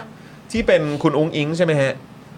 พูดเหมือนตอนที่คุณอุ้งอิงแบบเหมือนสัมภาษณ์ผ่านออนไลน์หรือวิดีโอคอลอะไรสักอย่างอะแล้วก็พูดถึงการขึ้นค่าแรงด้วยเหมือนกัน อืม นะครับประมาณว่าถ้าเลือกพักเพื่อไทยนะ แล้วเราได้เป็นรัฐบาลนะ อืม ก็จะตามนี้ตามนี้เลยนะ เอออะอไรแบบนี้นะครับนะฮะซึ่งจริง ๆ เรื่องนี้เนี่ยนะครับคุณผู้ชมก็มีการถกเถียงกันนะครับ อันนี้ ว่า น่าสนใจคุณผู้ชม ใช่ใช่ อืม นะครับ ถ้าการขึ้นค่าแรงไม่อยู่ในอำนาจของคณะรัฐมนตรีเนี่ยนะครับ มีสิทธิ์ถูกแจ้งทราบอย่างเดียวอะ เออ และนำไปประกาศใช้อ่ะ เออ เออ ตามที่บอร์ดขึ้นค่าจ้างเขาบอกไว้อะ เออ นะครับ ย้ำอีกครั้งว่า เฮ้ยคลมอ่ะเขามีแค่หน้าที่รับทราบเท่านั้นนะครับ อืม อืมคำถามเนี่ยก็คือ แล้วพักการเมืองที่หาเสียงไว้นะครับ ว่าจะขึ้นค่าแรง ไม่รู้เหรอครับ ว่าตัวเองไม่มีอำนาจเรื่องนี้ ยกเว้นเสียแต่ว่าคุณจะแก้กฎหมาย เออ ตามที่บอร์ดค่าแรงเนี่ย บอกเอาไว้ หรือรู้อยู่แล้วว่ามันขึ้นอยู่กับเขา อันนี้รู้เป็นข้อมูลที่ไม่ได้ตื้นเขินรู้แน่ อืม แต่ถ้าถึงเวลาฉันได้เป็นรัฐบาลเนี่ย ฉันก็จะมีการแก้ไขโครงสร้างทางกฎหมาย ประเด็นอะไรต่าง ๆ นานานี้ก็ว่าไป อืม หรือแม้กระทั่งแบบคิดเล่นๆ ซึ่งมันไม่เกิดขึ้นอยู่แล้วก็คือยุบไป อืม แล้วก็จัดขึ้นมาใหม่ เออ อะไรต่างๆนานา ใช่ เหล่านี้หรือเปล่าไม่แน่ใจ เพราะว่าการขึ้นค่าแรงเนี่ยไม่ใช่นโยบายของเพื่อไทย เพียงแต่ลำพังอยู่แล้ว ใช่ พักอื่นๆไม่ประเด็นนี้ พัก เช่น อื่นเขาก็มา เช่นพักก้าวไกลคุณผู้ชม อืม พักก้าวไกลเนี่ยตอนหาเสียงเนี่ยก็มีนโยบายปรับขึ้นค่าแรงขั้นต่ำทุกปีเหมือนกันนะ อืม นะฮะทางฝั่งของก้าวไกลเองนะครับ ปรับ ครับ ขึ้นค่าแรงขั้นต่ำทุกปีนะ เริ่มทันทีวันละ 450 บาท โดยทางก้าวไกลเนี่ยบอกว่าจะใช้ วิธีแก้ไขกฎหมายพรบคุ้มครองแรงงานมาตรา 78 ใช่ไหม เอ่อ87 โทษ 87 ที นะครับ อืมครับ กำหนดให้ปรับเพิ่มค่าแรงขั้นต่ำทุกปี อืม โดยคำนึงถึงค่าครองชีพ และการขยายตัวทางเศรษฐกิจ ระหว่าง 2 ปัจจัยนี้ หากปัจจัยใดเพิ่มขึ้นในอัตราที่สูงกว่า ก็ให้นำมาเป็นฐานในการคำนวณปรับเพิ่มค่าแรงขั้นต่ำขั้นต้น ที่จะนำไปพิจารณาหารือกับบอร์ดค่าจ้างในแต่ละปี เพราะฉะนั้นสิ่งที่ก้าวไกลบอกไว้เนี่ยก้าวไกลก็บอกไว้ชัดเจนว่าวิธีการก็คือ แก้กฎหมายพรบคุ้มครองแรงงาน ในมาตราดังกล่าวที่มีส่วนเกี่ยวข้องโดยตรง ก็น่าจะเป็น 87 88 89 อย่างที่พี่กรณ์บอกเมื่อกี้แหละ เพราะมันมีส่วนเกี่ยวข้องโดยตรง ครับ นะครับผม เพราะฉะนั้นถามว่า สมมุติว่าคิดเล่นๆว่าเป็นทางฝั่งพรรคก้าวไกลเนี่ย รู้ไหมว่าณตอนนี้ อืม ถ้าตามพรบที่ว่านี้เนี่ย เขาแจ้งทราบจริง เออ ๆ มันอยู่ในการหารือของเขาเขา5 5 5 เป็นที่เรียบร้อยแล้ว ลูกจ้างนายจ้างรัฐบาล อืม เป็น 5 5 เรียบร้อยแล้ว แต่ว่าถ้าจะไม่ใช่อย่างนั้นเนี่ย มันก็ต้องมีการแก้กฎหมายพรบในเรื่องนี้ แล้วเมื่อแก้กฎหมายเสร็จเรียบร้อยก็จะไปหารือกันในรูปแบบของการไม่ใช่แจ้งทราบแหละ อืม ใช่ไหมฮะ อารมณ์แบบก็เขาระบุมาไว้แล้วแหละ อ่า เออนะ ถ้าเกิดว่าจะทำก็ต้องทำตามขั้นตอนแบบนี้ ใช่ อืม เพราะฉะนั้นคำถามที่เราตั้งคำถามเนี่ยนะครับก็คือว่ารัฐบาลคุณเศรษฐาเนี่ยจะทำอะไรมากกว่าการตกใจไหม อืม ได้ไหม จะ ได้ จะ ไหม จะทำอะไรมากกว่าตกใจได้หรือไม่ เออ ได้หรือไม่นะ อืม เออ มากกว่าการบอกว่า โอ้ รับไม่ได้ครับ อืม จะมีอะไรมากกว่านี้ได้ไหมหนา อืม Bruh นะครับผมเพราะอะไรคุณผู้ชม เพราะว่าตอนรัฐบาลของคุณยิ่งลักษณ์เนี่ย ตอนที่ขึ้นค่าแรง 300 บาทอ่ะ อืม ก็ทำได้นะ ใช่ ก็ทำได้นะตอน ทำ นั้น ได้ น่ะ ครับ ซึ่งคุณผู้ชมอยากให้เราย้อนไหม เออ ย้อนอดีตหน่อยไหม ย้อนเลย ว่าตอนสมัยของคุณยิ่งลักษณ์เนี่ยเขาทำยังไงนะครับ หรือว่ามันเกิดอะไรขึ้น อืม คือย้อนกลับไปดูข่าวได้นะคุณผู้ชม อืม นะครับนะฮะเอ่อคือเป็นข่าวนะครับในยุคสมัยของคุณยิ่งลักษณ์นะครับ นายชลิตรัตน์จันทรุเบกษา อืม นะครับรองโฆษกประจำสำนักนายกนะครับแถลงนะครับภายหลังการประชุมครมนะครับว่าที่ประชุมคณะรัฐมนตรี อืม รับทราบตามที่กระทรวงแรงงานเสนอประกาศคณะกรรมการค่าจ้าง เรื่องอัตราค่าจ้างขั้นต่ำฉบับที่ 7 ลงวันที่ 10 ตุลาคม 2555 เออ ให้ปรับอัตราค่าจ้างขั้นต่ำใน 70 จังหวัด เป็นวันละ 300 บาท อืม ภายหลังจากเมื่อวันที่ 1 เมษายน 2555 ปรับค่าจ้างขั้นต่ำวันละ 300 บาทใน 7 จังหวัด ไปแล้วได้แก่ กรุงเทพมหานคร นครปฐม นนทบุรี ปทุมธานี ภูเก็ต สมุทรปราการและสมุทรสาครครับ ครับ ทั้งนี้จะมีการประกาศในราชกิจจานุเบกษา เพื่อให้มีผลใช้บังคับตั้งแต่วันที่ 1 มกราคม 2556 เป็นต้นไป อืม ตามมติคณะกรรมการค่าจ้างชุดที่ 18 ครั้งที่ 7 ทับ 2555 เมื่อวันที่ 5 กันยายน 2555 ครับ คือคือเราจะแบบว่าตีความโลกสวยแบบนี้ได้ไหมว่า อ๋อตอนนั้นที่คุณยิ่งรักษณ์ทำได้เนี่ย เหตุผลมันเนื่องจากว่า ก็ตอนนั้นบังเอิญเอ่อตัวทางฝั่งคณะกรรมการค่าจ้างเนี่ยเขาบังเอิญเห็นด้วยพอดี และตัวเลขมันออกมาเหมาะสมกับการขึ้นพอ ดี คุณยิ่งรักษณ์ก็เลยทำได้ ถ้าณตอนนั้นเนี่ยทางคณะกรรมการค่าจ้างเนี่ยเขาบอกว่าไม่ให้คุณยิ่งรักษณ์ก็ทำไม่ได้เหมือนกันนะเห็นไหม คือเราจะมองงั้นแหละฮะ เพราะฉะนั้นมันไม่ได้เป็นอาจจะไม่ได้เป็นประเด็นที่คุณเศรษฐาในเรื่องอำนาจในเรื่องอะไรต่างๆกันานาหรอกมัน ตอนนั้นคุณยิ่งรักษณ์ก็อาจจะทำไม่ได้ก็ได้ ถ้าคณะกรรมการเขาบอกว่าไม่ให้ทำ แต่แต่ผมผมเป็นโฆษกมั่งเลย เชิญนะเชิญนะ เพราะว่าคณะกรรมการค่าจ้างอ่ะจ ครั ริ บ งๆคอรมอก็ต้องเป็นคนเซ็นแต่งตั้งทั้ง ใช่ สิบสี่คน ถูก อ่าแต่ว่าชุด 22 ชุดปัจจุบันเนี่ย เออ แต่งตั้งในรัฐบาลที่แล้วไง ใช่ อ๋อ แต่งตั้งในรัฐบาลพลเอกประยุทธ์เหรอครับ อ่า อ่าแบบคุณประวิตรเซ็นอะไรเงี้ย ใช่อันนี้เป็นที่เป็นที่รู้กันอยู่แล้วว่าคณะกรรมการชุดนี้ถูกแต่งตั้งมาตั้งแต่ยุคไหน ใช่เขา เอ ก็ อ เลยนั่นแหละอาจจะไม่ได้ไง เออก็อาจจะไม่ได้แต่ทีนี้มันเป็นนโยบายหลักไง เมื่อมันเป็นนโยบายหลักแล้ว ถ้าประเด็นมันติดเรื่องนี้จริง ๆ ว่าเออที่มาเป็นอย่างนั้นอย่างนี้ ที่มาอาจจะขัดขวางห รือที่มาอะไรก็แล้ว แต่มันก็ เออมันต้องมันก็เพื่อไทยก็ไม่ไม่ปล่อยไว้ฮะ คือก็แค่มีความรู้สึกว่าเราตีความแบบนี้ได้ไหม เออ ก็คือ พอเป็นรัฐบาลเนี้ย เออ โฉมหน้าแบบเนี้ย เออ ก็คือเขาก็ เขาไม่เกรงใจอ่ะ เอางี้แล้วกัน คือเขาไม่เกรงใจเพื่อไทยอ่ะใช้คำนี้เลยก็ได้ เออ เพราะว่าโดยส่วนใหญ่ที่เหลือที่เป็นพรรคร่วมรัฐบาลเนี่ยก็คือรัฐบาลชุดที่แล้วทั้งนั้นอ่ะ เออ คือผมไม่รู้ว่าเราจะมองแบบนี้ได้หรือเปล่านะครับ ใช่ แล้วมันแสดงให้เห็นหรือเปล่า ไม่ใช่แสดงใช้คำว่าสะท้อนให้เห็นหรือเปล่า เออ ว่าความความแข็งแกร่ง เออ ของรัฐบาลเนี้ย อืม อืม มันก็ไม่ได้แข็งแกร่งขนาดนั้นหรือเปล่า เออ เพราะถ้ามันจะขึ้นเนี่ย มันก็อาจจะขึ้นได้นะ อืม แต่มันอาจจะเป็นมุมแบบว่าเวลาได้ฟังเสร็จเรียบร้อยแล้วแบบว่าเออคุณเศรษฐาเขาแสดงออกซึ่งความไม่พอใจแล้วก็อาจจะเป็นแบบเออแล้วมันแล้วมันทำไมอ่ะ อืม แล้วมันยังไงอ่ะการ โส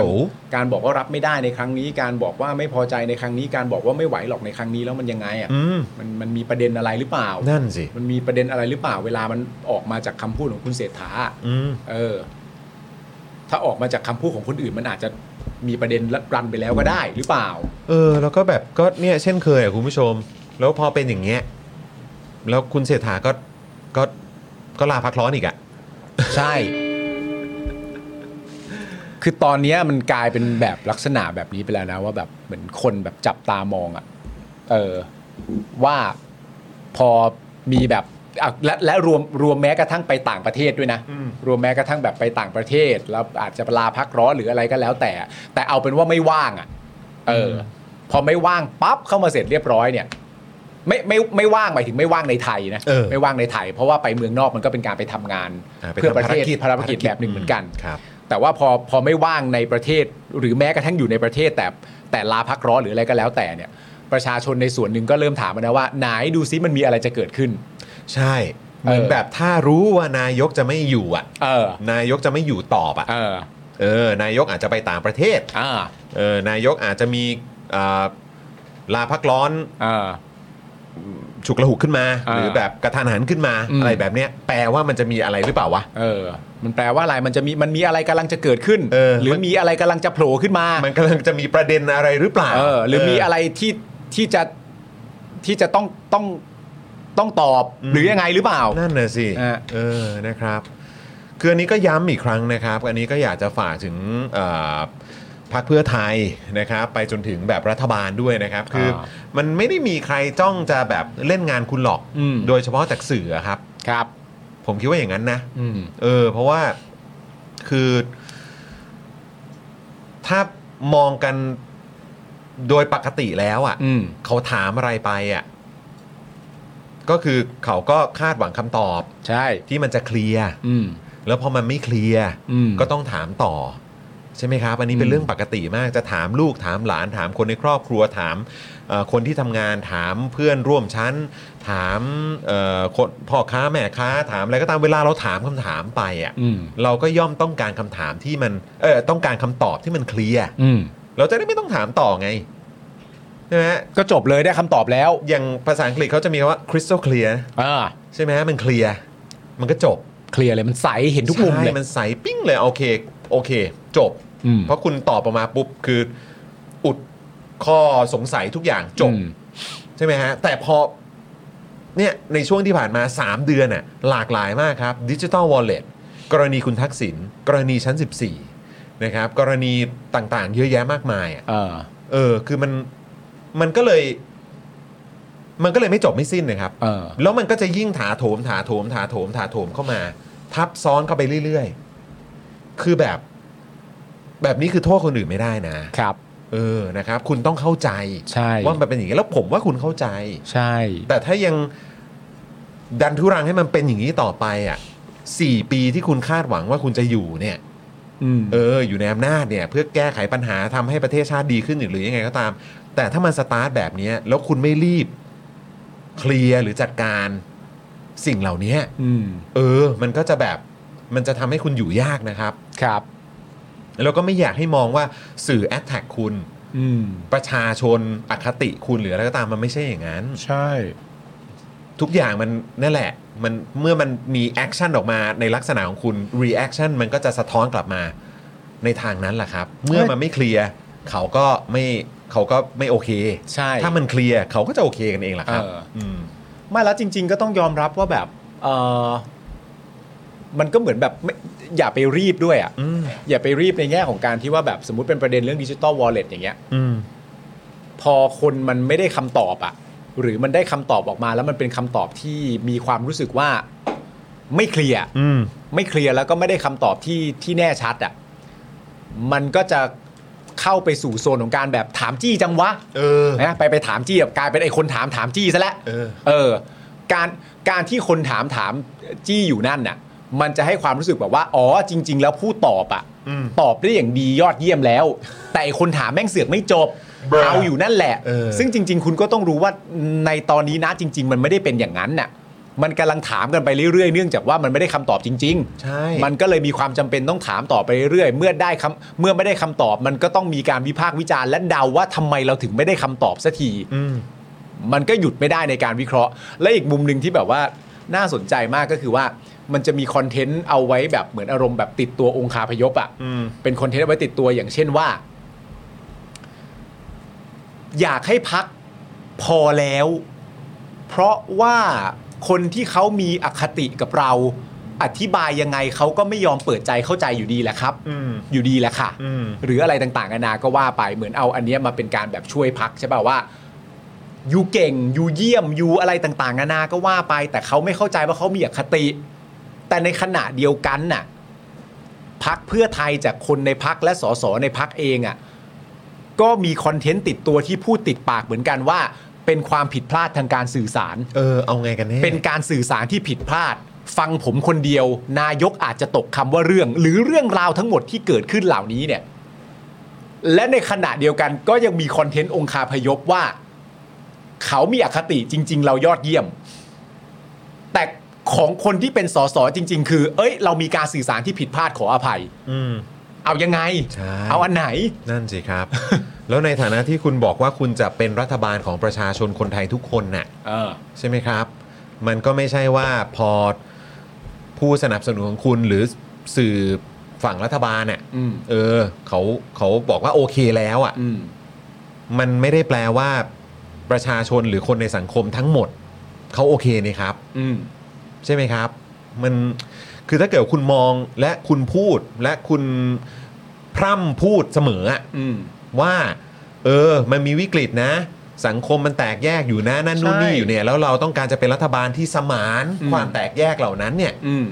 การตอบคำถามให้เคลียร์เพื่อให้ทุกคนไร้ ซึ่งข้อสงสัยและข้อแบบเขาเรียกว่าอะไรข้อเหมือนความไม่ไว้วางใจอะ่ะ อืม คลายความไม่ไว้วางใจนั้นออกไปด้วยการตอบที่เคลียร์ อืม และพิสูจน์ออกมาให้เห็นถึงชัดเจนว่า บอกว่าหนึ่งก็คือออกว่าหนึ่ง อืม ถ้าเกิดบอกว่าห้าก็คือออกมาเป็นห้า อืม อย่างนั้นจริง ๆ อะไรแบบเนี้ยมันก็จะค่อยๆ คลายความไม่ไว้วางใจอะที่มันสตาร์ทมา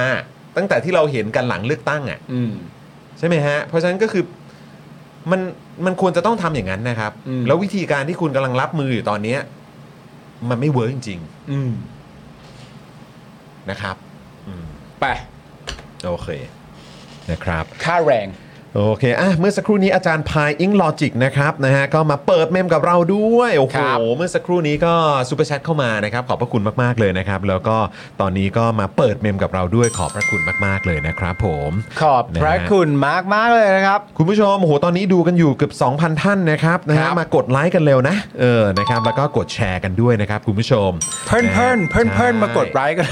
มามากดไลค์กันเร็วเออนะดูกันต้องเยอะขนาดนี้ต้องกดไลค์กันเร็วนะ เออ เออนะครับแล้วก็ฝากคุณผู้ชมด้วยมาเปิดเมมกับเราเนี่ยคุณผู้ชมรับไปเลยนะครับ แก้วสป็อกดาร์กมูลค่า 399 บาท ฟรี ครับ ส่งตรงก็ฟรีถึงบ้านของคุณเลยนะครับ ครับ เพราะฉะนั้นมาเปิดเมมกันนะครับคุณผู้ชมนะแล้วก็มาสนับสนุนพวกเรากันดีกว่าปีหน้าเนี่ยโอ้โหแซบแน่ๆร้อนแรงแน่ๆ ปีหน้าเดือดตั้งแต่ต้นปีฮะ มาอยู่กับ Daily Topics มาอยู่กับเจาะข่าวตื้น มาอยู่กับสป็อคดักทีวีกันนะครับ คุณผู้ชม ครับผ นะ ม ฮะคุณอาจารย์พายบอกว่าอะไรฮะสงสัยแฟนได้ยินเป็นเมมตัวท็อปการสื่อสะการสื่อสารผิดพลาดนะฮะทำไมฮะโอ้โห ผู้กองสมาร์ทว่าไงฮะ ทำไมอ่ะ เปิดเมมเหรอ เรื่องเปิดเมมเหรอ เปิดเมมแล้วแฟนไปได้ยินว่าเป็นเมมตัวท็อปอย่างนี้ ยเหรอ ก็เป็นการ Member สื่ ของ อสาร Daily Topic นะ โอ้โห เป็นเมมเบอร์ของรายการ Daily Topic นะนะนะนะนะเอ เอ อ อ นะครับอย่าไปเข้าใจว่าเป็นเป็นเมมของอะไรที่อื่นเออนะ เอ ค อ รับ อย่างเช่นอะไร อย่างเช่นอะไร อะไรนะ ไม่รู้ อุ้ยไปอะไรนะอีก อะไร แล้ว อะไรอะไรก็ตาม มึงไปมึงไปติดทอมมาแล้วอ่ะฮะอะไรนะ อะไร คิดถึงเนอะ คิดถึงทอมจังเลย คิดถึงทอมจริงเลย เนะฮะตอนนี้ทอมก็มีฉายาเป็นทอมเทพลีลาไปแล้ว โอ้สุดยอด เนะครับ เพลงจริง เออนะฮะอ่ะคุณเอสคริสบอกว่าสวัสดีท่านประธานจอนครับโอ้โหประธานเลยเหรอครับเนี่ย ท่านประธานจอนนะครับ ท่านประธานท่านประธา ท่าน น ประธานจอน เออ เออตกลงผมเป็นปาล์มวิญญาณมาจากอะไรอะ ไม่รู้ ใครตั้งให้ผมเหรอ ก็เนี่ยแหละเจเจอะ เจเจตั้งเหรอ เจเจตั้งฮะ เจเจมันเกิดขึ้นจากอะไร ครับผม ผมเป็นปาล์มวิญญาณ แล้วตอนท้ายรายการหุ้ยสนุกมากเอ่อผมออกจากบ้านคุณใช่ไหม เออ แล้วผมก็ขับรถกลับบ้าน เออเออ พอไปถึงบ้านปุ๊บเนี่ยผมก็เปิดดูต่อ เออ แล้วเอ่อเจเจกับอาจารย์สิโรดเนี่ย ก็เหมือนพูดประเด็นแบบอะไรต่างๆกันานามาแล้วเจเจก็บอกว่าอย่าไปเรียกเดี๋ยวพวกมันก็มาอีกหรอก อ่า เออ เออ แล้วผมก็เลยขึ้นไปเรียกผมเหรอครับ มาเลย มาเลย แล้วเจเจก็บอกว่าเอ้าทำไมปาล์มมันไม่ไปนอนไปเลี้ยงลูกไปอะไรต่างๆนานาวะผมก็เลยตอบกลับไปว่าผมลาพักร้อน อ่า ผมลาพักร้อน เออ แล้วเจเจก็เลยบอกว่าเรื่องของ มึง เอ้าก็มาอธิบายให้ก็อย่าสงสัย ไม่เจบอกลาพักร้อนเรื่องของมึง เออ เพราะมึงลาพักร้อนด้วยเงินมึงเอง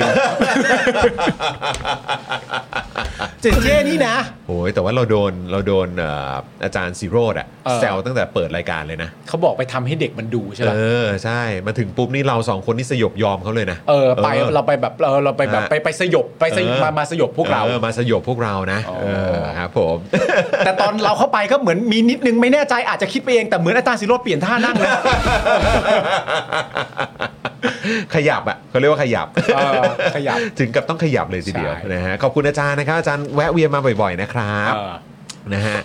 อ่ะโอเค คุณผู้ชมครับ แล้วก็อย่าลืมนะครับคุณผู้ชม คุณผู้ชมสามารถสนับสนุนพวกเราได้นะครับ ผ่านทางสเฟอร์นั่นเองนะครับ อันนี้เป็นอีกหนึ่งช่องทางที่คุณผู้ชมสามารถสนับสนุนสื่ออย่างพวกเราได้นะครับนะฮะซึ่งอันนี้ก็เป็นอ่าเหมือนช่องทางที่สะดวกสบายแบบฟุดๆไปเลยนะครับ เดี๋ยวพี่ดำเนี่ยจะโยนลิงก์ไว้ให้ในช่องคอมเมนต์แล้วก็ใครที่ยังไม่มีโอกาสได้ลองอาระบบนี้นะครับของสเฟอร์เนี่ยนะครับอยากให้คุณผู้ชมได้ทดลองกันนะครับอันนี้ไม่ต้องห่วงเลยปลอดภัยแน่นอนนะครับ ครับนะเพราะว่ามีเอ่อระบบนะครับที่เชื่อมต่อไปยังโมบายแบงกิ้งนะครับของเออคุณผู้ชมทุกท่านได้ด้วยนะครับเพราะฉะนั้นก็พอสามารถกดเข้าไปมันก็จะเด้งเข้าไปเลย แล้วคุณผู้ชมก็ดำเนินการจัดการตามที่คุณผู้ชมเนี่ย ครับ สะดวกเลยนะครับรวมถึงสามารถใช้ผ่านระบบพร้อมเพย์ได้ด้วยเหมือนกันนะครับหรือถ้าอยากจะใช้วิธีการที่แบบง่ายแล้วก็สะดวกที่สุดนะครับนี่เลย QR code อยู่ตรงนี้ครับครับนะฮะคุณผู้ชมสแกน QR code ตรงนี้ก็ได้ หรือนะฮะเอ่อโอนผ่านบัญชีกสิกรไทยก็ได้ 0698975539 ได้ด้วยเหมือนกันนะครับ คุณผู้ชมครับ ครับผม นะฮะ คุณแอลบอกพี่ปาล์มอ่านคอมเมนต์น้องหน่อยอันไหนเอ่ย ไหนเดี๋ยวผมย้อนดูให้ปุ๊บเดี๋ยวกันนะ ดูจีดูจี ของคุณแอลใช่ไหม ของคุณแอลครับ คุณแอลพิมพ์ไว้นานเลยอ่านี่ไง อยากให้ทางรายการสรุปเรื่องการเลือกตั้งประกันสังคมในวันที่ 24 นี้หน่อยค่ะ ว่า ครับ ต้องทำยังไงบ้าง อืม เช็ครายชื่อผู้สมัครและหมายเลขบอร์ดประกันสังคมได้ที่ไหนเผื่อมีหลายคนลืมไปเลือกตั้งค่ะอ่าโอเคได้เลยนะค ครั รับบ ผม นะอ่ะยังไงเดี๋ยวน้ำนิ่งครับถ้าเกิดสะดวกช่วยเอ่อสรุปเอ่อคร่าวๆมาให้พวกพี่หน่อยนะ ครับ นะครับแล้วเผื่อพรุ่งนี้ก็จะได้ทำเป็นเหมือนรายละเอียดเพิ่มเติมขึ้นมาให้ อืม อ่าให้คุณผู้ชมได้ดูแล้วก็ติดตามนะครับ ก่อนจะถึงสุดสัปดาห์กันนะครับ ครับผมเอ้ยตอนนี้อาจารย์สิโรดไลฟ์อยู่เหรอ น่าจะไลฟ์อยู่นะ เออนะค เหร รับ อ นะ สิโรดทอล์กเหรอ นะเออมันน่าจะเป็นช่วงเวลาเดียวกัน ดูหน่อย ะค สิ รับ ดูหน่อยสิ คุณอลันบอกว่าโอนดีกว่าครับ น่าจะได้เต็มๆครับโอ้โหขอบคุณนะครับ ก็ ครับ เปิดเมมด้วย เปิดเมม นะ ด้วย เมมด้วยแล้วก็ถ้าถ้าสะดวกโอนก็ก็โอนกันได้นะครับนะขอบคุณมากเลยนะครับนะฮะเอ่อคุณเอสคริสบอกว่าต้องมี Daily Cross กับพักการเมืองแล้วครับ อุ๊ย อ่านะอ่ะก็เดี๋ยวรอดูแล้วกันนะครับว่าจะมีเป็นแบบเอ่อโอกาสพิเศษแบบนี้หรือเปล่า ครับผม นะครับเดี๋ยวคอยติดตามกันนะครับอ่ะคราวนี้นะครับคุณผู้ชมอีกเรื่องหนึ่งที่ไม่พูดถึงไม่ได้เลยเนี่ยก็คือประเด็นของสมรสเท่าเทียมครับ ครับผม อันนี้ก็เป็นอะไรที่รอแล้วก็ อ่า ติดตามกันมานานแล้ว ใช่ นะครับตอนเออรัฐบาลที่แล้ว อืม นะครับเราก็ลุ้นกันแบบฝุดๆไปเลย ครับ นะครับลุ้นมากๆก็มีสุราก้าวหน้าเนี่ย อืม นะครับตอนนั้นก็ลุ้นมากแล้วก็ขาดไป 2 เสียงใช่ไหม ใช่ นะครับส่วนสมรสเท่าเทียมเนี่ยก็โอ้โหตอนนั้นก็มีการเอ่อถกถึงประเด็นนี้กันอย่างเข้มข้นกันเลยทีเดียวนะครับ ใช่ครับ ตอนนี้ก็มาลุ้นกันครับว่าในรัฐบาลนี้จะออกมาเป็นอย่างไร อืม มีเอ่อร่างที่ออกมาเนี่ยนะครับ คุณผู้ชมก็น่าจะพอได้ยินกันมาก็มีของทางรัฐบาล ครับ ของทางก้าวไกลนะครับแล้วก็มีของภาคประชาชนด้วย ถูกต้องแล้ว นะครับเดี๋ยวเรามาคุยเรื่องนี้กันหน่อยดีกว่าครับ ใช่ครับ วันนี้นะครับที่ประชุมสภามีนัดพิจารณาร่างพรบแก้ไขประมวลกฎหมายแพ่งและพาณิชย์นะฮะหรือที่เรียกกันว่าร่างกฎหมายสมรสเท่าเทียมครับ ในวาระหนึ่งซึ่งมีใจความสำคัญเพื่อแก้ไขประมวลกฎหมายแพ่งและพาณิชย์ที่ใช้บังคับอยู่นะครับ เพื่อให้รับรองการสมรสสำหรับบุคคลสองคน ไม่ว่าจะเป็นเพศใดก็ตามครับ ที่ปัจจุบันรับรองการสมรสแค่ชายหญิงเท่านั้นนะครับ ครับผม โดยตอนนี้นะครับมีกฎหมายสมรสเท่าเทียมที่เข้าสภาทั้งหมด 3 ร่างด้วยกัน เรียงลำดับตามที่เสนอต่อสภากันละกันนะครับ ก็คือร่างที่1เนี่ยเสนอโดยพักก้าวไกล ร่างที่2เนี่ยเสนอโดยภาคประชาชน และร่างที่3เนี่ยนะครับผมอันนี้เรียงตามลำดับการเสนอเลยนะ ร่างที่ 3 ก็คือร่างที่เสนอโดยคอรมอครับ ครับ โดยทางด้านไอรอนะครับ ก็เปรียบเทียบร่างกฎหมายสมรสเท่าเทียมทั้ง 3 ฉบับ เออ มีความแตกต่างกันในรายละเอียดรายละเอียดอย่างไร ซึ่งอยากให้คุณผู้ชมติดตาม อยากให้ เนื่องจากว่าในช่วง ติดตามจริง 2-3 วันที่ผ่านมาเนี่ยมันค่อนข้างจะเกิดความงงงวยพอสมควร เออเราก็สงสัย เราก็สงสั แล้ว ย ผมว่าประชาชนจำนวนมากก็สงสัยเหมือนกัน ใช่ นะครับ อืม เราก็ต้องตามหาความจริงกันหน่อยเพราะไม่งั้นเอามาเทียบชนกันร่างต่อร่างแล้วแบบว่า บอกว่าแตกต่างยังมีนัยยะสำคัญและดูไปแล้วมันก็มันยังไงวะ คือเดี๋ยวให้ให้คุณผู้ชมดูของเมื่อสักครู่นี้ที่ขึ้นมาเนี่ยคือเป็นของทางไอรอ นี่ของทางไอรอนะคุณผู้ชม นะครับแล้วก็มันจะมีอีกเอ่อเหมือนอ่ะอันนี้เป็นอันนี้อันนี้เป็นของไอรอ อ่าน นะครับไอรอเขาเทียบมาให้ดูเลย อ่าน นะครับเดี๋ยวเดี๋ยวอีกสักครู่หนึ่งเดี๋ยวเราจะขึ้นให้คุณผู้ชมดูนะ แล้วก็เดี๋ยวจะมาคุยถึงความแตกต่างนะครับที่ทางไอรอเนี่ยนะครับเขามาแยกประเด็นให้ดูว่าของแต่ละร่างเนี่ยมันมีความเหมือนหรือมีความแตกต่างกันยังไงบ้าง ใช่ นะครับ อัน ของทั้งประชาชนเอ่อของทั้งภาคประชาชนของทั้งก้าวไกล แล้วก็ของทางคอรมอที่นำโดยพรรคเพื่อไทยนั่นแหละ ครับผม นะครับแต่ว่ามันมีอีกมันมีอีกตารางหนึ่ง อ่ะ นะครับที่เอ่อมีทางฝั่งเอ่อเหมือนเขาเรียกว่าอะไรสส จากพรรคจากพรรคเพื่อไทย เออนะเป็นคนจากพรรคเพื่อไทยเนี่ยนะครับก็ก็เอานำเสนอขึ้นมา เยอะเลย บกดูสินี่นะครับมันมีความแตกต่างอย่างมีนัยยะสำคัญเลย ใช่ นะครับ เพราะว่าเพจที่เอามาลงนี่ก็คือเพื่อไทยอินโฟ เพื่อไทยอินโฟ และตรงหัวข้อนี่ก็เขียนไว้ชัดเจนอยู่แล้วว่าความแตกต่างในสาระสำคัญ ใช้คำว่าสาระสำคัญด้วยนะ เออ ของร่างพรบสมรสเท่าเทียม ฉบับรัฐบาลและฉบับก้าวไกล อันนี้ไม่ได้มีการกางเปรียบเทียบที่มีเอ่อร่างของภาคประชาชนเข้าไปประกบเลยนะอันนี้คือเป็นการชนระหว่างพักต่อพักเลยนะครับ เออ ซึ่งอันเนี้ย ของของรัฐบาลไม่ใช่พักหรอกของรัฐบาลกับของก้าวไกล ซึ่งซึ่งอันเนี้ยคือต้องบอกก่อนนะครับว่าเท่าที่ทราบมาเนี่ยนะครับเหมือนเขาจะบอกว่าเอิ่มตัวเพจเนี้ยไม่แน่ใจนะว่าเห็นเห็นมีคนบอกมาว่าอันเนี้ยเป็นเพจของแฟนคลับ เข้าใจ เออ ว่าเป็นเพจของแฟน แต่ ฟน ว่า คลับ เป็นตัวเอ่อคนที่หยิบมาอ้างอิงอะ่ะแล้วก็ เออ บอกว่ามีความแตกต่างอย่างมีนัยยะสำ สำคั คัญ ญ เนี่ยเออนะก็เป็นคนของทางพรรคเพื่อไทย ใช่ นะครับ เอออันนั้นน่ะรู้อันนั้นไอ้ไอ้เป็นเพจแฟนคลับ เพจอะไรต่างๆนานานั้นนะเข้าใจ แต่ว่ามันถูกนำไปใช้ ใช่ไง ถูกนำไปรีโพสต์ เออ โดยคนจากทางพักเพื่อไทย นั่ นั่ น น แหละ ก็แปลว่าอันเนี้ยเป็นอันที่เขาตรวจเช็คข้อมูลการเทียบเคียงอะไรต่างๆนานาแล้ว แล้วเขาก็ใช้อันนี้ เขาดูครบหมดแล้ว เขา อะ ดูครบหมดแล้ว แล้วเขาก็ใช้อันนี้ นะครับนะเพราะฉะนั้นคือคราวนี้เนี่ยงั้นขอยึดของตรงไอรอแล้วกัน ใช่ นะไอรอเขาก็แบบทำทางด้านกฎหมายมาอย่างเจ้มจนนะฮะ แล้วก็เอาตรงๆคือผมอ่านไอตัวตารางสีแดงเนี่ยพวกเราก็นั่งดูกันแล้วก็เอ๊ะมันมีอะไรที่มันไม่ค่อยเคลียร์เยอะนะเนี่ย เออ ในอันเนี้ยมันดูมันดูไม่ค่อยเคลียร์ อืม งั้นอ่ะเอาของตัวกลางแล้วกัน ใช่ เอาของไอรอแล้วกันมาดูนะ ใช่เพราะว่าจริง ๆ แล้วต้องยอมรับตรงๆว่าเราอะมีข้อแปลกใจ อืม นึกออกไหมฮะ เรามีข้อแปลกใจว่าไอ้อินโฟอันอันอัน สีแด แด ง งส้มอ่ะแดงส้มที่มันขึ้นมาเนี่ย เออ เอ่อมันถูกนำไปใช้ เออ แล้วก็บอกว่าแตกต่างอย่างมีนัยยะสำคัญ เออ ซึ่งปกติที่เราเคยเข้าใจเนี่ยเวลามีอันนี้โพสต์มาเสร็จเรียบร้อยเนี่ยมันจะต้องมีลักษณะของคำอธิบายมาแล้วแหละคือเอาโพสต์นี้ก็จริง มาแปะว่านี่ไงเห็นกันดูนะ แตกต่างอย่างมีนัยสำคัญ เนื่องจากข้อ 1 2 3 4 5 6 7 8 9 10 มันเป็นอย่างนี้ ไล่กันมาเป็นตับเลย อืม แต่มันไม่มีและมีแค่แตกต่างยังมีนัยสำคัญเนี่ย มันก็เลยแบบ ไม่มีใครบอกเลยเหรอ เออ ไม่มีใครคิดจะบอกเลยเหรอ ใช่แล้วเราก็แบบเนี่ยพยายามจะดูคำอธิบายที่อยู่ตรงนั้นน่ะเราก็แบบเอาตรงๆก็ไม่ค่อยเคลียร์นะครับ อืม นะก็เลยขอหยิบของทางไอรอเนี่ยมาดูหน่อยดีกว่าว่าทั้ง 3 ร่างเนี่ยมันมีความแตกต่างหรือเหมือนกันยังไงบ้างนะครับอ่ะเริ่มกันอย่างที่เรื่องของการมั่นก่อนดีกว่า อืม การมั่นนะฮะคุณผู้ชมยังยังไม่ใช่การสมรสการแต่งงานนะ ครับ การมั่นก่อนนะครับ ร่างกฎหมายสมรสเท่าเทียม ฉบับที่เสนอโดยสสพักก้าวไกลเนี่ยนะครับและฉบับที่เสนอโดยครมเนี่ยนะครับเสนอแก้ไขให้การมั่นนะครับจากในกฎหมายเนี่ยฝ่ายชายมอบของมั่นให้แก่หญิง เป็นฝ่ายผู้มั่น ส่งมอบหรือโอนทรัพย์สินของมั่น ให้แก่ตัวผู้รับมั่น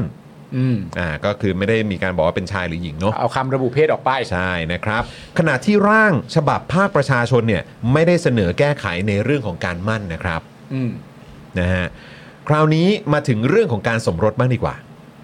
ร่างทั้ง 3 ฉบับเนี่ยนะครับแก้ไขจากคำว่าชายหญิงเป็นบุคคลครับ ครับ อ่ะเห็นแล้วเนาะ อืม นะครับ ส่วนเงื่อนไขอายุขั้นต่ำในการสมรสเนี่ยนะครับ กฎหมายแพ่งปัจจุบันเนี่ยกำหนดที่ 17 ปีครับ ครับ นะฮะ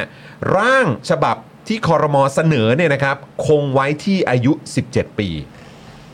นะครับ อ่าฮะ เพราะฉะนั้นคือของของรัฐบาลอ่ะ อืม ของครมอ่ะนะครับก็เอ่อในเรื่องของการสมรสเนี่ย ครับ ก็คือเอ่อยังคงล็อกไว้ที่ 17 ปีสตาร์ท ครับ ใช่ไหมครับ ขณะที่ร่างของภาคประชาชนแล้วก็ร่างของทางพรรคก้าวไกลเนี่ยแก้ไขเป็นอายุ 18 ปีนะครับ เพื่อเพื่อให้สอดคล้องกับอนุสัญญาว่าด้วยสิทธิของเด็กครับ อ่า นะฮะ ครับผม อันนี้ก็เหมือนแบบมีการอ้างอิงถึงอนุสัญญาที่ประเทศไทยได้ไปเซ็นเอาไว้ ใช่ นะครับเกี่ยวกับเรื่องของสิทธิของเด็กนะค ซึ่ง รับ อันเนี้ยภาคประชาชนกับ อืม ร่างของก้าวไกลเนี่ยเหมือนกัน อ่ะครับ แล้วก็ ผม เหมือนกันอีกอย่างหนึ่งก็คือว่าไอ้ตรงประมวลกฎหมายแพ่งและพาณิชย์ที่ใช้อยู่หน้าตอนนี้เนี่ยเป็นชายหญิง อืม อันนี้ก็เปลี่ยนนอกจากจะเป็นอายุเป็น 18 แล้วเพื่อให้สอดคล้องแล้วเนี่ยคำที่เอามาแทนก็คือบุคคล อ่าครับผมนะฮะ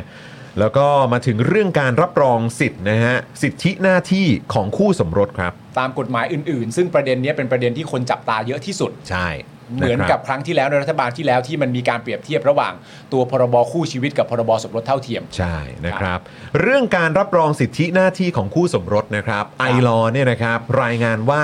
แบ่งได้เป็น 2 กรณีครับ อืม อ่ะมาดูกันนะครับ สอง ครับ กรณีนะครับคุณผู้ชม กรณีทีหนึ่1 ครับ สิทธิหน้าที่ตามที่ประมวลกฎหมายแพ่งและพาณิชย์กำหนดไว้ โดยภาพรวมเนี่ยนะครับร่างกฎหมายสมรสเท่าเทียมทั้ง 3 ฉบับเนี่ยนะครับกำหนดแก้ไขถ้อยคำหลายส่วนที่บ่งชี้เพศ อืม ให้มีความเป็นกลางทางเพศมากขึ้น ครับ นะ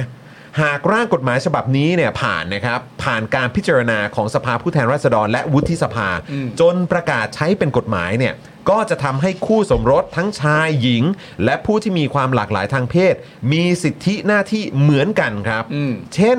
การจัดการทรัพย์สินระหว่างคู่สมรส รวมถึงสิทธิ์ในเรื่องการรับมรดกนั่นเอง อ่ะ อืมนะครับ อันนี้ของ อันนี้กรณีแรก เอ่อของประชาชนถูกไหม ใช่ครับผม อ่า อืมนะฮะ ซึ่งก็ก็คือสรุปโดยง่ายๆ ก็คือว่ากำหนดให้คู่สม คือ รส คือ มี ทั้งสามทั้งสามฉบับเนี่ยมันก็ค่อนข้างใกล้เคียงกัน ใช่ นะครับ เพราะว่าก็คือแบบแก้ในเรื่องของเอ่อถ้อยคำที่บ่งชี้เรื่องของเพศนั่นเอง ใช่ แต่ว่าไอ้ตรงสิทธิ์เนี่ยทางฝั่งของภาคประชาชนก็คือว่าอ่าให้คู่สมรสเนี่ยมีสิทธิ์หน้าที่ตามกฎหมายอื่นโดยอัตโนมัติ อ๋อไม่ไม่ไม่อันนี้เป็นกรณีที่2ไง อ๋อใช่เข้าใจ เดี๋ยวเรามาดูกรณีที่ 2 กัน โอเค นะครับเมื่อสักครู่นี้คือกรณีที่ อ่า 1 นะครับ ก็ต้องบอกว่าเออทั้ง 3 ฉบับเนี่ยก็มีความใกล้เคียงกันแหละ อ่า นะครับ ส่วนกรณีที่ 2 ครับ ในประเด็นเรื่องของสิทธิหน้าที่ตามกฎหมายอื่น ๆ ครับ นะไอลอเนี่ยเขาบอกว่าร่างกฎหมายสมรสเท่าเทียม ฉบับที่เสนอโดยก้าวไกล และฉบับที่เสนอโดยคอรมอ อืม กำหนดให้หน่วยงานรัฐต้องดำเนินการทบทวนกฎหมายในความรับผิดชอบ อืม ที่กำหนดสิทธิหน้าที่สถานะทางกฎหมาย หรือเรื่องใดที่เกี่ยวข้องกับสามีภริยาหรือคู่สมรส อืม และให้เสนอผลการทบทวน ถ้าหากจำเป็นที่จะต้องแก้ไขเพิ่มเติมกฎหมายนั้นๆ ก็เสนอร่างแก้ไขเพิ่มเติมกฎหมายนั้นต่อคอรมอด้วย ภายใน 180 วัน นับตั้งแต่กฎหมายสมรสเท่าเทียมบังคับใช้ครับ อ่าโอเค นะฮะอันนี้คือของก้าวไกลกับคอรมอนะ อันนี้ของค่ายกรบก็คือ อ่า เอ่อไปในทางเดียวกัน อ่าใช่นะครับ ส่วนร่างฉบับประชาชนเนี่ยเขากำหนดให้คู่สมรสมีสิทธิหน้าที่ตามกฎหมายอื่น ๆ โดยอัตโนมัติครับ อืม แม้ว่ากฎหมายเหล่านั้นจะใช้คำที่มีลักษณะเป็นระบบสองเพศ เช่นคำว่าสามีภริยา อ่าก็คือทางฝั่งของก้าวไกลกับเพื่อไทยเนี่ย เอ่อกำหนดให้หน่วยงานรัฐเนี่ยต้องดำเนินการทบทวนกฎหมายในความรับผิดชอบ เออ หน้าที่สถานะใด ๆ ต่างๆนานาก็คือกฎหมายมาตราใดมันเอ่อมันร่างไว้แล้วมันไม่สอดคล้องกับตัวพรบที่จะเกิดขึ้นใหม่เนี่ยก็กลับไปไปทบทวนไปแก้ไขมันซะนะครับผมแต่ทางฝั่งของฉบับประชาชนเนี่ยก็คือว่าให้เป็นไปเลยโดยอัตโนมัติ ถึงแม้ว่ามันจะยังมีคำใช้เป็นสามีภรรยาอยู่ก็เหมือนให้เข้าใจตรงกันว่าต่อไปนี้เนี่ย ต่อจากเนี้ย ต่อจากนี้เป็นต้นไปเนี่ยให้เข้าใจตรงกันว่ามันจะเป็นเช่นนี้แหละ ใช่ เออ เออนะ นะ ค ค รั รั บบ ผม เออคือตอนนี้มันก็เลยมีคำถามให้คุณผู้ชม เออ นะครับว่าเออร่างของก้าวไกลกับร่างของคอรมอ่ะ เออ คือมันต่างกันยังไงในเรื่องของสิทธิหน้าที่ตามกฎหมายอื่น ๆ ใช่ นะครับเพราะว่าคือถ้าเกิดดูข้อมูลของทางไอรอเนี่ย ทั้งสองร่างอะ่ะ อืม คือมันแทบไม่ต่างกันไง อืม เออก็เลยแบบ ยังไงวะ ใช่ เพราะว่าเมื่อ 2 วันนี้เนี่ยนะครับมีประเด็นถกเถียงกันนะครับ จากภาพอินโฟกราฟิกนะครับ จาก ครับ เพจเพื่อไทยอินโฟ อืม นะที่เมื่อสักครู่นี้คุณผู้ชมก็ได้เห็นกันไป เดี๋ยวเอาขึ้นอีกทีก็ได้ ที่เราคาดว่าน่าจะเป็นโหวตเตอร์ของพรรคเพื่อไทยทำขึ้นมานะครับ แล้วก็ไม่น่าจะใช่รูปออฟฟิเชียลของทางพรรคด้วยนะครับ ซึ่งเรามองว่าภาพเนี้ยมันมีปัญหา เพราะว่าข้อมูลเนี่ยมันอาจจะไม่ครบถ้วน อืม นะครับ แม้ว่าคนจากพรรคเพื่อไทยจะมาแชร์ต่อภาพนี้ก็ตามนะครับ แถมยังบอกด้วยนะครับว่าร่างคอรมอนะครับแล้วก็ร่างของทางก้าวไกลเนี่ยแตกต่างกันอย่างมีนัยยะสำคัญ แต่ก็ไม่ได้อธิบายอยู่ดีอะครับ อืม นะว่าไอ้นัยยะสำคัญที่ว่าเนี่ยมันคืออะไรครับ อยากรู้จริง ๆ เลยเนอะ จริง อยากรู้มาก ๆ จริง ๆ อยากรู้คำนี้จริง ๆ เลยอะ อืม แล้วเราแล้วคือประเด็นคืออะไรรู้ป่ะ อืม เรามีความรู้สึกว่าไอ้แตกต่างอย่างมีนัยยะสำคัญอะเรารู้สึกว่าจริง ๆอะเราควรจะรู้ไปแล้ว ๆใช่ หมายถึงผู้โพสต์ คือ ผู้ ถ้าอ่า เอา นไปแล้วเราก็มาแช ต้องเห็น ร์ สิ ไม่ใช่ เออ หมายหมายถึงว่าผู้โพสต์ผู้คิดว่าจะนำอันนี้มาแชร์ เราเข้าใจว่าเขาต้องอธิบายแล้ว อืม แต่ณตอนเนี้ยมันเป็นแค่แบบต่างอย่างมีนัยยะสำคัญ เออ ก็เลยแบบอ้าวแล้วมันคืออันไหนวะ นั่นสิครับ หรือมันเป็นไปได้ไหมอ่ะคุณผู้ชม อันนี้แบบลองคิดกันดูนะ อืม ว่าสอสอเพื่อไทยอ่ะอาจจะจำสับสน ระหว่างร่างของก้าวไกลกับร่างของประชาชน เป็นไปได้ไหม เป็นไปได้หรือเปล่า หมายถึงประเด็นเรื่องสิทธิ์สิทธิ์ใช่ไหม เออ อ๋อโอเค เป็นไปได้ไหม เออ นะครับ เพราะถ้าเกิดบอกว่าร่างของคอรมอกับร่างของประชาชนต่างกันเนี่ย อืม นเนี้ยเคลียร์เลย ต่างแน่ครับ เออ ต่างจริง เออ นะครับ ต่างอย่างมีนัยยะสำคัญด้วย เออ ใช้คำว่านัยยะสำคัญได้เลย เออ จริง ๆนะครับ เพราะร่างประชาชนเนี่ยเอาตรงๆนะ มันก็ดูเลิศกว่าไง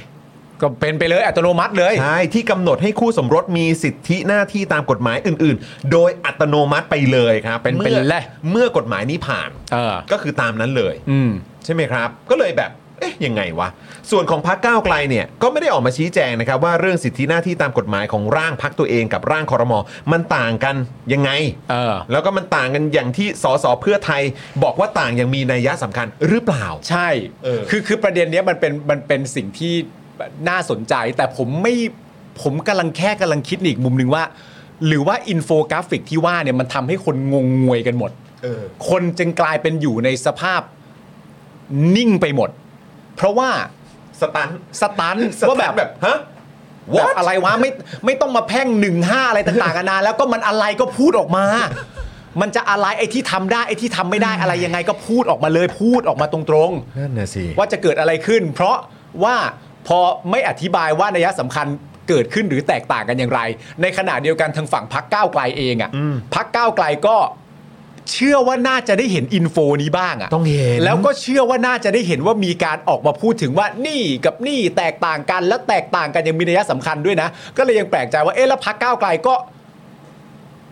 คือมันเหมือนไร้กะมันมันเหมือนแชร์เยอะมากแต่ไร้การอธิบายอ่ะ เออ เข้าใจปะ ก็เลยงง ไม่ว่าจากฝากฝั่งไหนก็แล้วแต่ เออ ก็เลยงงครับคุณผู้ชม เออ เพราะว่าคือสำหรับเราเนี่ยนะครับ เราคิดว่ากฎหมายสมรสเท่าเทียมเนี่ย ไม่ใช่แค่การจดทะเบียนสมรสนะ ะแน่นอน ไม่ใช่แค่นั้นนะครับ มันไม่ใช่แค่นั้น แต่สิ่งที่สำคัญอีกอย่างเนี่ย เออ ก็คือสิทธิตามกฎหมายที่จะได้รับเหมือนกับคู่สมรสชายหญิงที่เขาได้รับกันไง ไม่งั้นมันจะเท่าเทียมยังไงล่ะครับ ใช่ เฮ้ยเราจะทำไอ้นี่ให้แล้วนะเว้ยทุกคนจะเท่าเทียมแล้ว ทีนี้คุณจดทะเบียนสมรสได้แล้ว แล้วอยังอื่นนะไม่ไม่ไม่ก็จดทะเบียนสมรสก็ถือว่าเท่าแล้วไม่ใช่เหรอ ไม่ได้ ใช่มัน ไม่ ต้อง ใช่ มีอย่างอื่นด้วยไงครั เท่าแปลว่าเท่าฮะ ใช่ครับผม นะฮะก็ตอนนี้ก็ยังรอคำตอบนะครับจากทางพักเพื่อไทยนะครับว่าที่มีสสไปโพสต์กันหลายคนเนี่ยนะครับว่าแตกต่างกันอย่างมีนัยยะสำคัญเนี่ย อืม มันคือต่างกันยังไงนะครับ อันนี้อันนี้คือแบบอันนี้จัดใจนะครับ อืม และอันนี้ก็ตรงไปตรงมาด้วย เพราะว่าจริง ๆ แล้วเนี่ยกฎหมายสมรสเท่าเทียมเนี่ยเอ่อแน่นอนที่สุดประการหนึ่งที่ไม่สามารถจะหลีกเลี่ยงได้เลย ก็คือว่าประชาชนได้ประโยชน์ ใช่ อันนี้ซึ่งเป็นซึ่งเป็นสิ่งที่ดีงามมาก ไม่ว่าเอ่อร่างของใครจะมีประเด็นขยักไหนแตกต่างอะไรต่างๆนานาก็ตามเนี่ยมันก็เป็นประโยชน์ต่อประชาชนอยู่แล้ว มันควรจะเกิดขึ้นได้แล้วอะ มัน บ ควรจะเกิดขึ้นได้แล้ว ใช่ครับ แต่ว่าสิ่งที่เราอยากรู้ก็คือว่าความจริงใจ อืม ใช่ไหมครับ ที่อยากจะทำให้มันเท่าเทียมจริง อืม ๆ โดยไม่มีขยักใดมาแอบแฝง หรือมีขยักใดมาทำให้มันไม่เท่าเทียมจริง ๆ แบบมีดอกจันนะ แบบมีดอกจันแบบ เออ เอ้าอันนี้ยังนั่นนู่นนี่เหรอ แต่อย่างไรก็ดีเนี่ยพอมันมีประเด็นเรื่องข้อแตกต่างเข้ามาเนี่ย อันนี้จากฝ่ายใดฝ่ายหนึ่ง จากใครพักไหนใด ๆ โดยเฉพาะพักเพื่อไทยแล้วกันเพราะเราก็เห็นโพสต์อันนี้ของจากคนจากพักเพื่อไทย ไอ้นัยยะสำคัญที่ว่าเนี่ยใช้พื้นที่รายการเราอธิบายได้นะครับ ได้ครับ ยินดีสุดๆเลยนะฮะ ยินดีมากๆครับ เพราะเราก็อยากรู้เหมือนกัน เพราะว่ามันถูกพูดไปแล้วจากไออินโฟที่ว่านั้นน่ะ อืม ว่ามันมีนัยยะสำคัญน่ะนัยยะสำคัญด้วยนะ อืม มันไม่ใช่การโพสต์ว่า เฮ้ย แตกต่างกันอยู่บ้างนะเฮ้ย ไม่ใช่นะ ใช่ แตกต่างอย่างมีนัยยะมีสาระสำคัญ เพราะฉะนั้นเพื่อความเข้าใจของประชาชนเนี่ยอย่าหยุดไปแค่นั้นฮะ นั่นนะสิ อธิบายให้เข้าใจกันไปเลยว่า เออมันคืออะไรนะครับ แล้วประชาชนจะได้เหมือนหายเข้าใจผิดด้วยว่าฮะจริง ๆ มันง้างกับประเด็นร่างของประชาชน หรือมันง้างกับประเด็นของก้าวไกลกันแน่วะเพราะว่าดูจากอินโฟที่เป็นของไอรอเนี่ย อันที่ไม่เหมือนมันไปไม่เหมือนกับของร่างประชาชนนะ เออ ก็เลยงงครับ นะฮะ นะครับ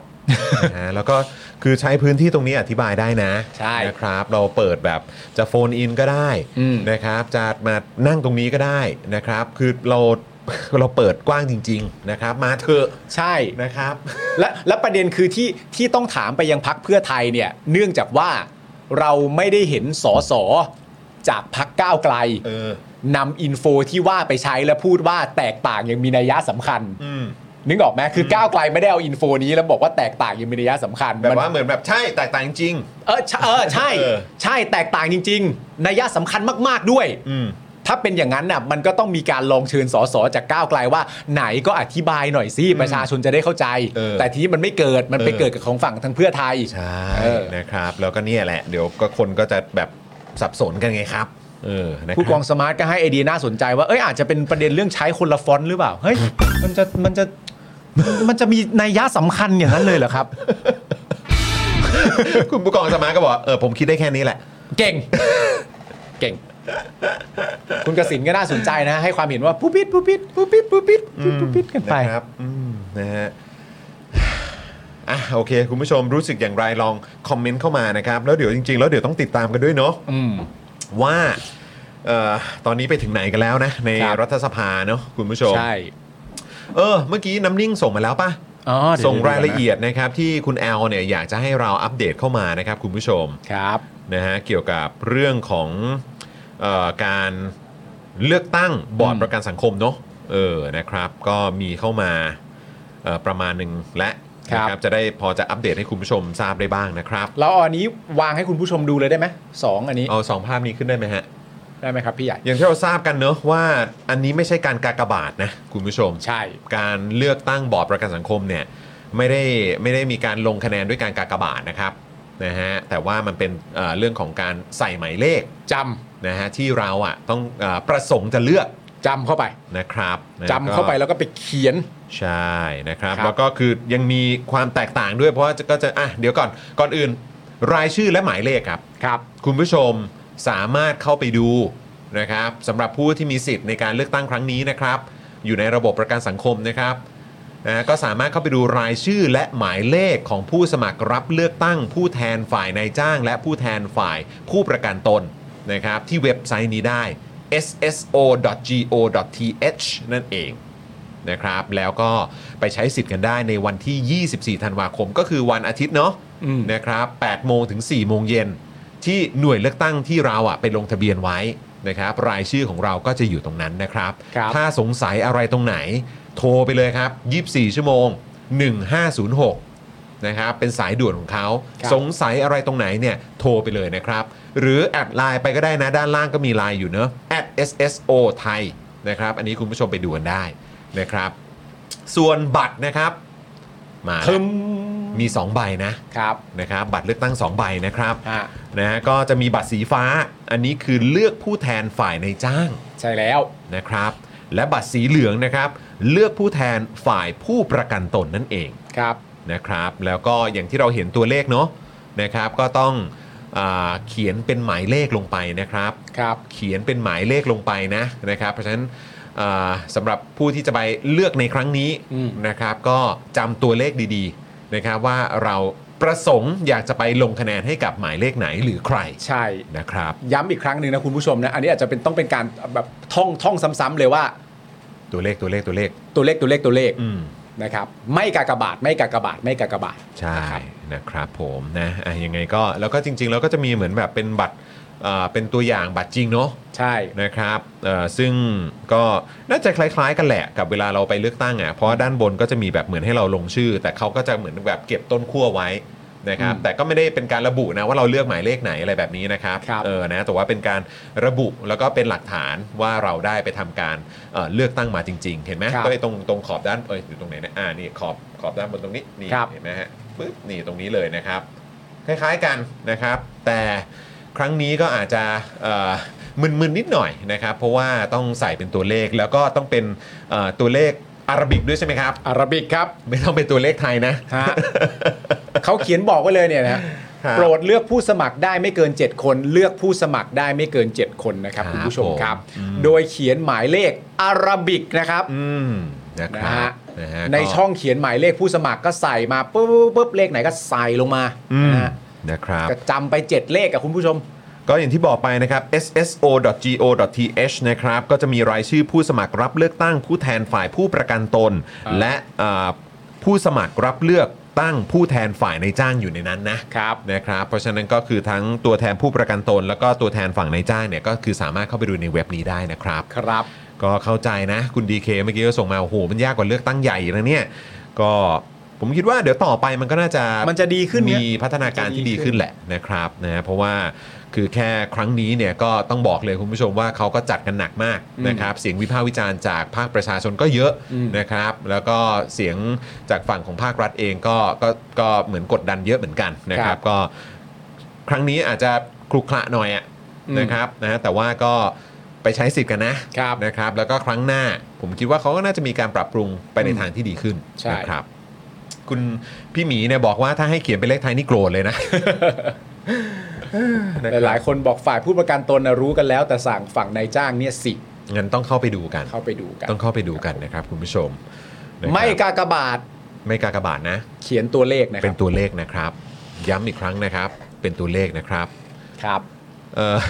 คุณการดาบอกว่าเลข 7 ไม่มีขีดตรงกลางบัตรดีหรือบัตรเสียคะ ก็เนี่ยแหละก็แต่ผมคิดว่าคือถ้ามันออกมาเป็นเลขที่มันชัดเจนอะ ได้ครับ เขียนให้มันชัดเจนที่สุดละกันครับ ครับผม นะเออนะครับอ่ะโอเค อีกสักหนึ่งเรื่องละกันคุณผู้ชม ครับ ทิ้งท้ายหน่อยไหม กสทชไหม เออ กสทชละกันเนาะ กสทช ชี้แจงแทนทรู ก็มาชี้แจงประเด็นนี้ละกัน ชี้แจงประเด็นนี้นะครับผม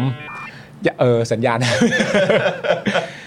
กสทชนะครับก็มาชี้แจงประเด็นนี้นะครับ ยันนะฮะหลังควบรวมค่าบริการลดลงเฉลี่ย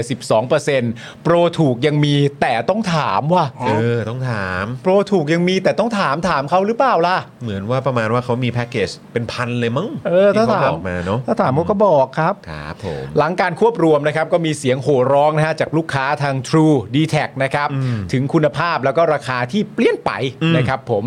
เอ่อดังไม่หยุดเลย ครับ ทำให้ทางสำนักงาน กสทชนะครับผมเลยต้องออกมา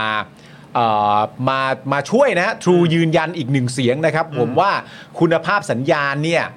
ที่ว่ากันไปอย่างนั้นอย่างงู้นอย่างนี้เนี่ยจริงๆอ่ะมันไม่ได้ต่ำกว่ามาตรฐานนะ อันนี้ทาง กสทชบอกนะครับผม ครับ แล้วก็มีการลดค่าบริการเฉลี่ย 12%ตามมาตรการที่กำหนดไว้หลังการ ควบรวมจริง ๆ นะเตง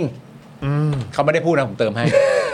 ผมว่าเขา อันนี้เติมให้นะครับ เขาจะพูดในฐานะอะไรนะเฮ้ย มันจริง ๆนะเทรง เออนะ นะครับผม โอเคโอเค โอเค เออครับผม โดยสรุปนะครับคุณผู้ชมครับ คุณไตรรัตน์วิริยะสิริกุลนะฮะรักษาการเลขาธิการกสทชเนี่ยบอกว่าขอยืนยันว่าบริษัท True มีการลดค่าบริการเฉลี่ยลง 12%แน่นอน อ๋อฮะ การลดราคาไม่ใช่ว่าโปรโมชั่นที่เห็นในท้องตลาด แล้วไปลดลงมา 12%แต่เป็นการลดราคาโดยใช้การเฉลี่ย คือแพ็กเกจไหนที่ประชาชนใช้เยอะ เราก็นำมาเฉลี่ยออกมา ซึ่งเขาก็ทำตามมาตรฐานและเงื่อนไขที่กำหนดทางกสทชว่าอย่างนั้นนะครับ โอเค ส่วนที่ถามมากันนะฮะว่าแพ็กเกจ 299 บาทต่อเดือนเนี่ยมันหายไปไหน คุณไตรรัตน์ก็ตอบว่า ต้องเรียนว่าจริง ๆ แล้วแพ็กเกจนี้ก็ยังอยู่นะครับ เอายังอยู่ใช่ไหมฮะ ลูกค้ารายใหม่ณวันนี้ ซึ่งไม่ได้เห็นแพ็กเกจ 299 ที่เคยมีในท้องตลาดนั้น ถ้าถามเขาอ่ะเขาก็จะบอกให้ครับ แต่ถ้าไม่ถามเขา เขาจะโชว์หรือไม่โชว์ตรงไหน ผมก็ไม่ทราบได้ไงฮะชัดเจน ผมก็ไม่ นะค ทา รับ ได้นะ ก็ถ้าถามเขาก็บอกครับ คือถ้าเกิดไม่ได้ถามเนี่ย เออ ก็จะรู้ไหมใช่ไหม ครับ ก็ถามสิ ก็ถามนะครับบอก ครับ เขาบอกให้ถามนะครับผม โอเค เพราะเพราะถ้าไม่ถามนี่จะไปเห็นว่าเขาโชว์อยู่ตรงไหนหรือไม่ตรงไหนนี่ โอ้ อันนี้ก็ไม่ทราบได้เหมือนกันเขาว่าอย่างนี้นะครับ งับ แต่ยืนยันว่ายังมีแพ็กเกจนั้นอยู่แน่นอนครับ ครับ อันนี้เป็นหลักการขายทั่ว ๆ ไป อืม แต่ถ้าถามว่าอัตราเฉลี่ยลดลง 12%หรือไม่ ผมยืนยันว่าลดลงแน่นอน อืม โอเคครับ ยืนยันนะ อ่า มายืนยันให้นะครับยืนยัน ว่า ครับ ลดลงแน่นอนครับผม ครับผม นอกจากนี้นะครับคุณตเอ่อคุณไตรรัตน์เนี่ยก็ยังบอกด้วยนะครับว่าบริษัทเนี่ยไม่ได้ลดเซลล์ไซส์ลงแต่อย่างใดนะครับ แต่มีการเคลื่อนย้ายเซลล์ไซส์ในบางจุด ซึ่งก็อาจจะทำให้มีปัญหาเน็ตช้านะครับ และคุณไตรรัตน์เนี่ยนะครับนะฮะเอ่อคุณไตรรัตน์เนี่ยก็ยังบอกด้วยนะครับว่าผมตำหนิเขาไปแล้วนะเอ่อคุณควรจะบอกผู้บริโภคก่อนที่คุณจะเคลื่อนย้าย โอ้ตำหนิไปแล้วด้วยนะ อ่านะครับ ฉะนั้นเนี่ยในบางครั้ง ณ บางเวลา บางวัน บางจุด การโทรติดต่อหรือการส่งข้อมูลอาจจะทำให้เน็ตช้าลง เพราะมีการเคลื่อนเซลล์ไซต์เขาเนี่ยก็ยอมรับ อ่ายอมรับด้วย และผมก็บอกไปว่าตั้งแต่นี้ไปเนี่ย ครับ ณต้องบอกก่อนคุณจะเลื่อน อืม เคลื่อนเซลล์ไซต์วันไหน ครับ นะครับ แต่เสาร์นั้นเนี่ยบางครั้งมันเป็นมลพิษทางสายตาของพวกเราครับ อืม เพราะเสามันเยอะ ครับ เขาก็เอาเสาลงให้ และเป็นการดำเนินการตามขั้นตอนครับ อันนี้คุณไตรรัตน์มาตอบให้อย่างนี้เลยนะเนี่ย อืม อืม ครับ สุ ผ ด ม ยอดเลยฮะ ส่วนกรณีนะครับที่หลังควบรวม True d e t a c แล้วมีเรื่องร้องเรียนเพิ่มเป็น 600 เรื่องเนี่ยนะครับ เออ จากแต่ก่อนควบรวมเนี่ยมีประมาณ 500 เรื่องนะครับ คุณไตรรัตน์ตอบว่าในจำนวน 600 เรื่องที่ร้องเรียนเข้ามาเป็นเรื่องที่เกี่ยวกับคุณภาพสัญญาณเพียง 17 เรื่องเท่านั้นครับ จาก 600อะเหรอ จาก 600 เรื่องเนี่ยนะครับ โอ้ที่เราเห็นในตามโซเชียลที่คนบ่นกันเรื่องความช้าคุณภาพอะไรต่างๆ นานา อ่า ถ้าเอาตามเรื่องที่ร้องเรียนจาก 600 นี่เป็น 17 เท่านั้นเหรอ 17 เรื่องเท่านั้น โอ้น้อยเหมือนกัะ ส่วนที่ เย เหลือเนี่ยเป็นเรื่อง SMS กวนใจ อ๋อ การคิดราคาที่มีความไม่เข้าใจ ไม่ตรงกันระหว่างผู้บริโภค และผู้ประกอบการในแพ็กเกจต่างๆ และข้อมูลส่วนบุคคลที่หลุดออกไปเป็นต้นครับ อ๋อ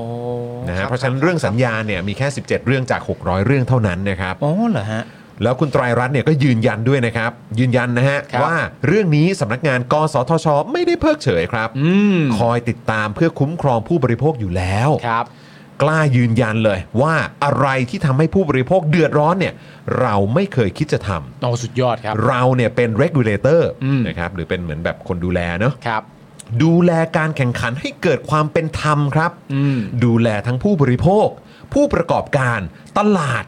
เราจะดูทุกอย่าง ไม่มีการเพิกเฉยอย่างแน่นอนครับ ยอด เพียงแต่ว่า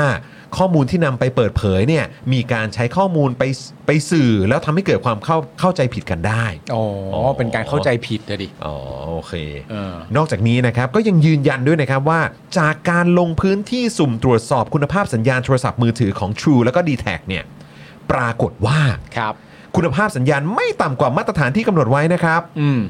แต่ไม่มีการเปิดเผยรายงานการตรวจสอบนะครับ แล้วก็ถูกวิจารณ์นะครับว่าเพราะตอนตรวจสอบใช้ซิมแพงสุดด้วย อุ้ย โอ้โหอันนี้ก็โดนก็โดนแบบวิพากษ์วิจารณ์มา ใช่ หรือว่ามีการตั้งข้อสังเกตกันหรือเปล่า ใช่ ซึ่งฟังจากที่สำนักงานกสทช แถลงเนี่ยนะครับ แถ ถามตรงนี้เลยครับ ถามคุณผู้ชมครับ จ้องหน้าถามคุณจรจัดเลย คุณผู้ชมครับ ครับ คุณผู้ชมสบายใจขึ้นหรือยังครับ อ้าว ก็ถ้าตามที่กสทชแถลงออกมาเนี่ย ไอ้ประเด็นเรื่องแพ็กเกจนี่ก็ยังมีอยู่เหมือนเดิมนะครับ นะฮะ 299 ไม่ได้หายไปนะครั สัญญาณก็ไม่ได้ต่ำกว่ามาตรฐานนะครับ สัญญาณก็ไม่ได้ต่ำกว่ามาตรฐานเวกเอ่อราคาลดลง 12%เขาก็ว่ายังเหมือนเดิมนะครับ แถมเนี่ยเรื่องของเสาสัญญาณเนี่ย เออ ที่มันเป็นมลพิษทางสายตาของพวกเราเนี่ย ครับ เขาก็เอาลงให้ เอออ ม แล้วใน ครับ ขณะ ผม เดียวกันในประเด็นเรื่องการเคลื่อนย้ายเนี่ยคุณผู้ชมจะไม่สบายเชียวเหรอครับ ก็ในเมื่อทางฝั่งกสทชตำหนิแล้วอะฮะ ครับ จัดไปแล้วฮะ ตำหนิไปแล้วอะครับ ครับผม เฮ้ยว่าคุณควรจะบอกผู้บริโภคก่อนนะ ที่จะเคลื่อนย้ายอะ่ะโดนตำหนิไปแล้วอะ่ะ ก็ถ้าใช้ภาษาบ้านๆแบบพวกเราอ่ะ เออ แต่ถ้าเกิดเขาใช้คำว่าตำหนิเนี่ย เออ ก็คือเหมือนแบบเขาซัดไปแล้วอ่ะ โดนจวกอ่ะ เออจวกอ่ะ เอ โอ้ อ โหจุกเลย ใช่ นะครับ แล้วเขาก็บอกด้วยว่าตั้งแต่นี้ไปเนี่ย ถ้าคุณจะเลื่อนเนี่ย อืม คุณต้องบอกก่อน ใช่นี่เป็นไงฟาดยับเลย โหเละฮะ ฟาดยับเลยเห็นไหม เป็นยังไงฮะ เยเขาเป็นตัวแทนของพวกเรานะครับ ครับ นะช่วยดูแลแล้วก็ฟาดให้จัดการให้ คุณเดอะเวนก็บอกได้อะไรจากสัมนี้ก็เอ้ยเดี๋ยวสิครับ เฮ้ย เดี๋ยว โอ้โห โถ่เป็นอย่างนั้นที่ค คุณ รับ ไม่เห็นถึงความมุ่งมั่นตั้งใจเหรอครับเนี่ย เอาเขาซัดเต็มๆมาครับ เออเนี่ยฮะโอ้โหไม่ยั้งเลยนะครับเนี่ย คือประเด็นคืออะไรรู้ป่ะ อะไรฮะ ถ้าฟังตามเนี้ย อืม มันคือวิถีวิถีความเข้าใจผิดที่รุนแรงมากเลยนะ อืม คือคิดไปเอง เออ เข้าใจป่ะ ใช่ โดยสรุปที่เราเห็นทั้งหมดที่เราแบบว่าเห็นเห็นข้อมูลและคนมาพูดเรื่องอันนี้ หรือแม้กระทั่งที่คุณผู้ชมกำลังพูดอยู่ณตอนนี้ด้วยตัวเองที่เราเคยถามว่า คุณผู้ชมณตอนนี้ประเด็นเรื่องสัญญาณใด ๆ ของเครือข่ายไหนๆก็ตามมีประเด็นอะไรบ้างไหมของตัวเองในเครือข่ายที่ใช้อยู่ คุณผู้ชมก็ตอบมามากมาย แต่ถ้าสรุปตามที่ทางกสทชแต่โดยคุณไตรรัตน์พูดเนี่ย มันคือว่าที่คุณผู้ชมพิมพ์มาคุณผู้ชมคิดไปเอง อืม จริง ๆ นะ นะเพราะว่าก็คือตามนี้คือเขาเช็คแล้วว่าทุกอย่าง ใช่ มันก็ยังอยู่ในมาตรฐาน ใช่ แล้วก็เรื่องแพ็กเกจเนี่ยก็ก็ ถามสิ ก็ถามไปอะไรอย่างนี้ เออ อนะครับ คืออันนี้เท่าที่อ่านคอมเมนต์ดูเหมือนคุณผู้ชมก็จะจะสบายใจหมดแล้ว จ้าทุกคนเลย ทุกคนเลย ทุกคนเลยฮะ นะครับ ทุกคนเลยเนาะเออนะครับนะฮะก็แต่บังเอิญครับคุณผู้ชม เออ ดูทรงแล้วจะมีคนหนึ่งไม่สบายใจครับ โอ้ยเอาอีกแล้ว คนนี้เขาว่าไงคุณปาล์ม คนนี้เนี่ยนะครับคุณผู้ชมครับ มีคนไม่สบายใจอยู่คนหนึ่งผมให้คุณผู้ชมทายว่าเขาคือใคร อ่ะ คุณผู้ชมลองส่งเข้ามา ให้เวลา 10 วินาที ให้เวลา 10วินาทีเริ่มนับเลยคุณผู้ชมคนที่ไม่สบายใจคือใคร อืม หนึ่งสองสามสี่ห้าหกเจ็ดแปดเก้าสิบ นะผมว่านี่อ่ะพิมพ์มาแล้วโอ้โห คุณผู้ชมครับ เออ คนเนี้ย คุณผู้ชมคุณผู้ชมทายถูกครับ ครับ คนที่ไม่สบายใจเนี่ยนะครับ อืม คือคู่หมายหมายครับ นี่กูว่านายกหรือเปล่า ไม่ใช่ ครับ เห็นเห็นนายกไม่สบายใจ ชั้น 14 พี่ยุทธเอ้ยพี่ยุทธ เออเออ โอ้ เออพี่ยุทธก็ด้วยนะ พี่ยุทธก็ไม่สบายใจเหมือนกัน ครับผม เอ่อคุณหมายอะไรครับ คุณหมาย ชั้น 14 ไม่สบาย ใจ เกี่ยวอะไรวะชั้น 14 ไม่สบายใจเกี่ยวอะไร ครับ ไม่เกี่ยว เออ คุณคิดว่าชั้น 14 เกี่ยวกับทุกเรื่องเลยเชียวหรือ โอ้โห ไม่เกี่ยว อะไรเนี่ย โยงตลอด ใช่แล้วคุณสิริกัญญาตันสกุลนะครับ ที่โพสต์แสดงความเห็นต่อการถแถลงของสำนักงาน กสทช ว่า อ่านแล้วนึกว่าเป็นข่าว PR บริษัท อุ้ยเนี่ยแต่คุณหมายไม่ได้ทำนะ อ่า ไม่ได้ทำ ครั นะ บครับ ทำเอง เติม นะค ค รั รั บบ ผมพี่หนุ่มก็ไม่ได้ทำ ครับ นะ ผ ผม ม อุ้ยอุ้ย อุ้ยอุ้ยอ่านแล้วนึกว่าเป็นข่าว PR บริษัทนะฮะ เคสโดนเปลี่ยนโปรแพง กว่าเดิมอัตโนมัตินี่เยอะมาก และไม่ควรต้องขอโปรลับ แต่ต้องเปิดเผยในเว็บให้หมดได้แล้ว เออใช้คำนี้ก็ได้เนอะโปรลับะ โปรลับ เออ เขาชอบ มันค ใช้ ล้ยๆโปรลับเนอะ มีโปรลับ เออ ถ้าถามก็จะรู้ ถามก็รู้ ไปถามเขาสิ มันเป็นเรื่องลับ ใช่ คุณสิริกัญญาบอกว่าราคาที่อ้างว่าลดลงแล้วจะเชื่อถือได้แค่ไหน ในเมื่อก่อนควบรวมเคยส่งข้อมูลแพ็กเกจมา 400 กว่าแพ็กเกจ หลังควบรวมมีจำนวนเพิ่มมา 3 เท่า แถมไม่มีแพ็กเกจเดิม แต่ยัดแพ็กเกจแถมฟรีเข้ามาเยอะมากจำนวนผู้ใช้แต่ละแพ็กเกจก็ยังต้องตรวจสอบดูว่าถูกต้องหรือไม่ เราถึงได้จี้เรื่องที่ปรึกษาอิสระว่ายังไม่ตั้งสักที เรื่องสัญญาณทำไมเอาผลการทดสอบมากางให้ประชาชนอ่าทำไมเอาไม่เอาผลการทดสอบมากางให้ประชาชนดูไปเลย จะอ้างแค่เซลล์ไซส์ไม่ลด ลดแค่เสาไม่ได้นะครับผมอันนี้เป็นประเด็นที่ คุณไหมายสิริกัญญาก็บอกมาแบบนี้นะครับ ขณะที่นายแพทย์ประวิทย์นะครับ ผมอดีตกรรมการ กสทชเนี่ยเคยแสดงความเห็นเรื่องค่าบริการหลังการควบรวม ต้องลดลงเฉลี่ย 12%ตามที่ กสทชกำหนดไว้เนี่ยนะฮะว่าเป็นเรื่องซับซ้อนในเชิงคณิตศาสตร์ครับ เอาละฮะ เป็นการเล่นกลทางคณิตศาสตร์ ลดราคาแบบค่าเฉลี่ย แต่ไม่ถ่วงน้ำหนักของผู้ใช้บริการ พยายามใส่โปรแพ็กเกจราคาถูก แต่เน้นขายน้อยเพื่อเฉลี่ยลดค่าบริการด้วย เอาละครับ มันก็เหมือนเป็นการเล่นกลจริง ๆ นะ ถ้าตามนี้นะ ถ้าตามที่นายแพทย์ประวิทย์พูดมานะ ครับ ใส่โปรราคาถูกให้ดูเยอะ อืม ๆ เพื่อเอาไว้เฉลี่ย ครับ แต่ในความเป็นจริง โปรราคาถูกๆที่ว่าเนี่ยเน้นขายน้อย นั่นแปลว่าคนที่ถูกเอาไปใช้ไอ้ตัวราคาที่มันถูกๆเนี่ย อืม มันก็มีจำนวนน้อยถ้าเทียบกับค่าเฉลี่ย อ่ะครับ แต่ ผม ใส่มาเยอะ อ่า นะครับผม โอเค ทีนี้คุณผู้ชมครับ ในรายการเราเนี่ยก็เป็นรายการที่ไม่เหมือนใครอยู่แล้ว เราก็ นะครั ชอบ ผ เมาส์อะเนอะ ไม่เหมือนใครอยู่แล้ควรับ นะครับ ผม ผมอันนี้เป็นข่าวเมาส์ใต้เตียงกสทชครับเราก็เมาส์ซะหน่อยนะ ครั ฮะ บผม ว่าตอนนี้นะครับคุณผู้ชมมันเป็นข่าวเมาส์มานะว่า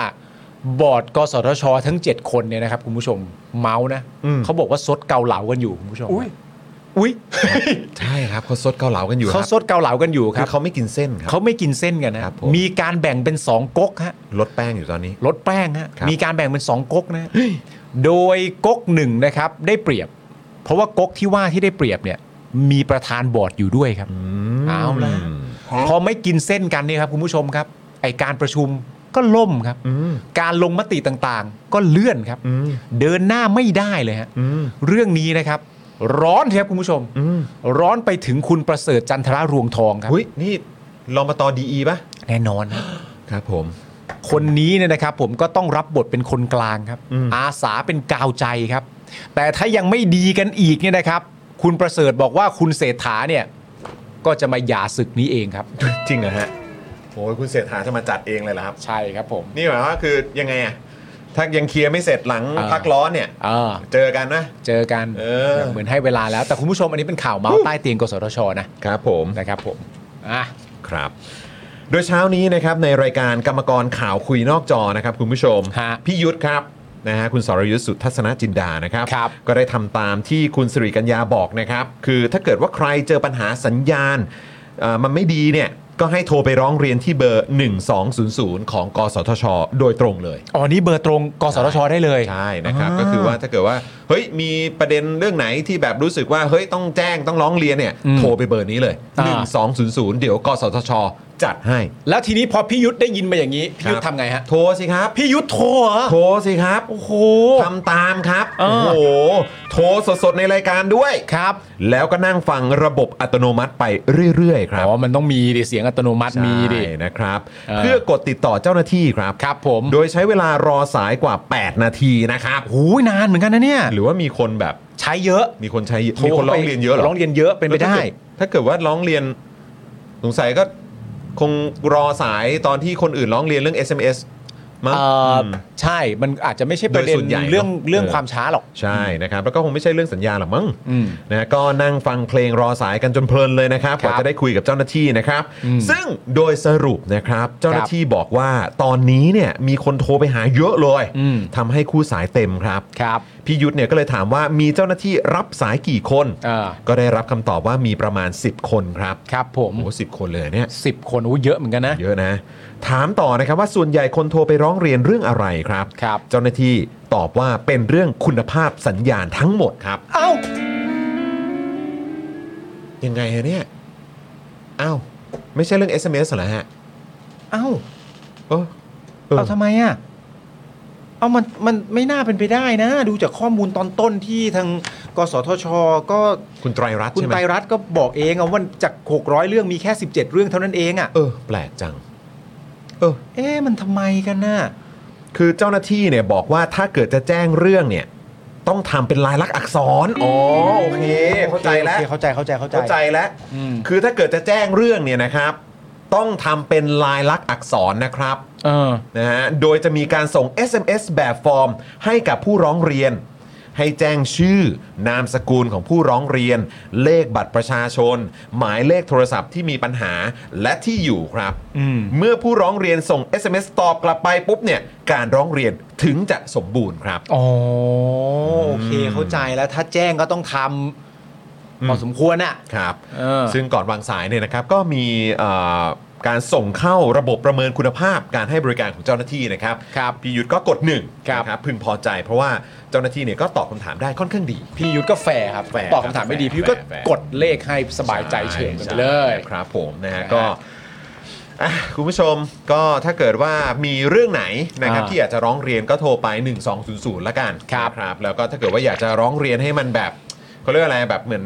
ครบถ้วนใช่ไหม ครับ นะครับก็เอ่อคุณผู้ชมเอ่อก็อย่าลืมตอบเป็นลายลักษณ์อักษรไปด้วย ใช่ นะครับนะฮะเพราะว่าเดี๋ยวพูดพูดปากเปล่าอย่างเดียวมันไม่ได้ฮะ ไม่ได้ เออนะครับมันต้องระบุด้วย ครับ นะครับว่าเบอร์อะไรชื่ออะไรเลขบัตรประชาชนอะไร ครับ นะครับนะก็ยังไงลองดู ใช่ ลองดูนะครับว่าเป็นอย่างไรนะครับคุณผู้ เออ ชม คุณผู้ชมถามคุณผู้ชมหรือคุณผู้ชมรู้สึกไงบ้างที่คุณผู้ชมคิดไปเองอ่ะ เออคุณผู้ชมได้ทบทวนตัวเองบ้างไหม ครับ คุณผู้ชมได้ทบทวนตัวเองบ้างหรือหรือหรือเปล่า คุณผู้ชมได้ทบทวน เออ ตัวเองบ้างไหมว่า เออ ครับ เดี๋ยวอาจจะต้องแบบเปลี่ยน mindset เออ ตัวเองอะไรอย่างเงี้ยอคติเกินไปหรือเปล่า ครับ อะไรอย่างเงี้ยคุณผู้ชม ผม รู้สึกไงบ้าง คืออย่าคิดว่าตัวเองโดนแก๊สไลท์ครับ เออไม่โอ้โหไม่มีหรอกครับ ใช่ครับเขาไม่มีเหรอเขาเขาจะทำแก๊สไลติ้งหมู่ไปทำไมครับ โอ้โหมันเป็ จะ น แก๊ ไม่ ส ได้ ไล หรอก ติ้งครับ คนทั้งประเทศไปทำไมครับ นี่กสทชคุณผู้ชมไม่ใช่พีอา ใช่ เออ นะครับ เขาก็ดูแลผลประโยชน์ของพวกเราทุกคนอยู่นะครับ ครับผม โดยเฉพาะของประชาชน เขาไม่มีในหัวเลยครับ ที่จะทำให้ประชาชนเสียประโยชน์นะครับ ครับผม ครับ ผมดีครับดีครับ นะฮะ อ่า โอเคนะครับ ก็โอ้โห เออ เพิ่งอัปเดตเมื่อหนึ่งชั่วโมงที่แล้วศาลยกฟ้องนาราเครปกระเทย ครับ คดีม อืม .112 นะครับในประเด็นเรื่องของโฆษณาแคมเปญเอ่อ5เดือน 5 ใช่ไหม ครับ เออนะครับให้กับแพลตฟอร์มเอ่อช้อปปิ้งแพลตฟอร์มหนึ่งนะครับสรุปยกฟ้องเนาะ ครับ เออ นะครับนะฮะซึ่งก็ยกฟ้องเรียบร้อย ใช่ เอิ่มมีประเด็นไหนอีกไหม อืม อืม มีเรื่องประกันสังคมนะมันช่องแชทจะสับสนนิดหน่อย ครับ เพราะว่าถ้าเป็นผู้ประกันตนก็จะได้เลือกฝั่งผู้ประกันตนนะ อืม อืม ฝั่งนายจ้างไม่ต้องเลือกนะ อ๋อนายจ้างไม่ต้องใช่ไหมครับ อ่า ครับ อ๋อ ก็คือหมายความว่าพวกเราใช่ไหมล่ะ อ่าถ้า อ่า ถ้าถ้าใครเป็นนายจ้างก็ต้องไปเลือกฝั่ง อ๋อ ใช่ใช่ใช่ อืม ก็คือฝั่งนายจ้างอ่ะ ก็คือไปเอ่อเลือกแผ่นสีฟ้า ใช่ ใช่ไหมครับ แต่ว่าถ้าเกิดว่าเป็นแผ่นสีเหลืองเนี่ย ผู้ประต ก็คือ แบบเราเราๆ เราเราๆทุกคนเนี่ย อ่าน นะครับ ก็ไปอันนี้นะครับ ไม่แต่ถ้าเกิดว่าคุณไปแล้วคุณไปในฐานะผู้ประกันตนนะคุณก็ได้สีเหลืองมาอันเดียวอยู่แล้วแหละ สีเหใช่ไห ลื ม องแหละเออใช่ใช่นะ แล้ว ค ก็ รับ ผู้สมัครหมายเลข 33ครับ อืม อ่ามันจะไม่ผ่านคุณสมบัติ อ้าวเหรอฮะ อ่าก็เลยถ้าเข้าไปเช็คก็จะโบฮะ อ๋อ จะโบอยู่นะครับ ผู้สมัครหมายเลข 33 ไม่ผ่านคุณสมบัติ อ๋อ คือหมายความว่าก็ถ้าเกิดว่าเห็นเอ่อมีตัวเลขไหนหายไปเนี่ย อ่า อันนั้นก็คือไม่ผ่านคุณสมบัติ ครับ เพราะว่า นะ อ่ เออ ขด นะครับ เลือกจะเหลืออยู่เท่านั้น อ๋อ อันนั้นคือของคณะก้าวหน้าเหรอครับ ใช่ อ่า อ๋อ ครับผม อ๋อ ที่วันก่อนอาจารย์สัทธรรมมา ใช่ อ่าครับ แต่ของก้าวหน้าที่ตัวเลขมันเกินจำนวน 7 ไปเลยอยู่แล้วเนี่ย อืม แต่เกินไปหนึ่งรู้สึกมี 8 ใช่ไหม ใช่เหมือนเขาเผื่อไว้ปะ เผื่อไว้หนึ่ง เหมือนเขาเผื่อไว้เนาะ ข้ใจว่าจะเหลือประมาณ 6 คนนะแล้ว เอ อ๋อเหลือหกโอเค นะครับอ่ะโอเคนะครับ คุณผู้ชม ครับ แล้วก็เอิ่มตอนนี้เป็นไงบ้างอะเรื่อง ครู ของ ทันนะฮะธัญวัฒน์นะครับสสก้าวไกลร่ำให้กลางสภาอภิปรายสมรสเท่าเทียม เปิดใจเป็นกระเทยมาทั้งชีวิต ไม่ว่าจะใช้ชีวิตแบบใดความเป็นกระเทยจะยังคงติดตัว และสิ่งที่ตามมาของการเป็นกระเทยในประเทศนี้คือความเป็นไปไม่ได้ และตระหนักรู้ดีเมื่อเติบโตมาว่ากระเทย คือสิทธิมนุษยชน กระเทยมีตัวตน มีสิทธิศักดิ์ศรีและใช้ชีวิตอย่างที่ควรจะเป็น ตอนนี้ก็น่าจะอภิปรายกันอยู่นะครับ แล้วก็นายกนะครับโอ้โห นี่ขนาดว่ากำลังพักร้อนอยู่นะครับเนี่ย ครับ ใช่ปะพักร้อนแล้วเนอะ พักร้อน ใช่ใช่สิ ไม่งั้นวันนี้ต้องมาตอบแล้ว อืม นะครับ ก็มีการทวีตนะครับ ฮะ ก็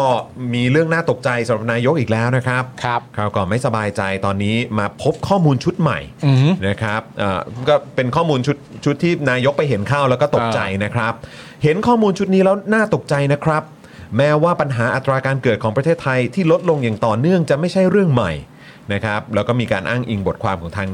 เนชั่นมานะครับ ครับ บอกว่าจะเห็นว่าอัตราการเกิดปีที่ผ่านมาของไทยต่ำสุดในรอบ 71 ปี อืม ประเด็น ครับผม นี้ละเอียดอ่อน อืม ผมในฐานะนายกและรัฐบาลตระหนักในเรื่องสิทธิเหนือร่างกายและอำนาจของผู้หญิง ที่พึงมีสิทธิ์เต็มที่ในการตัดสินใจที่จะมีลูกหรือไม่มีลูก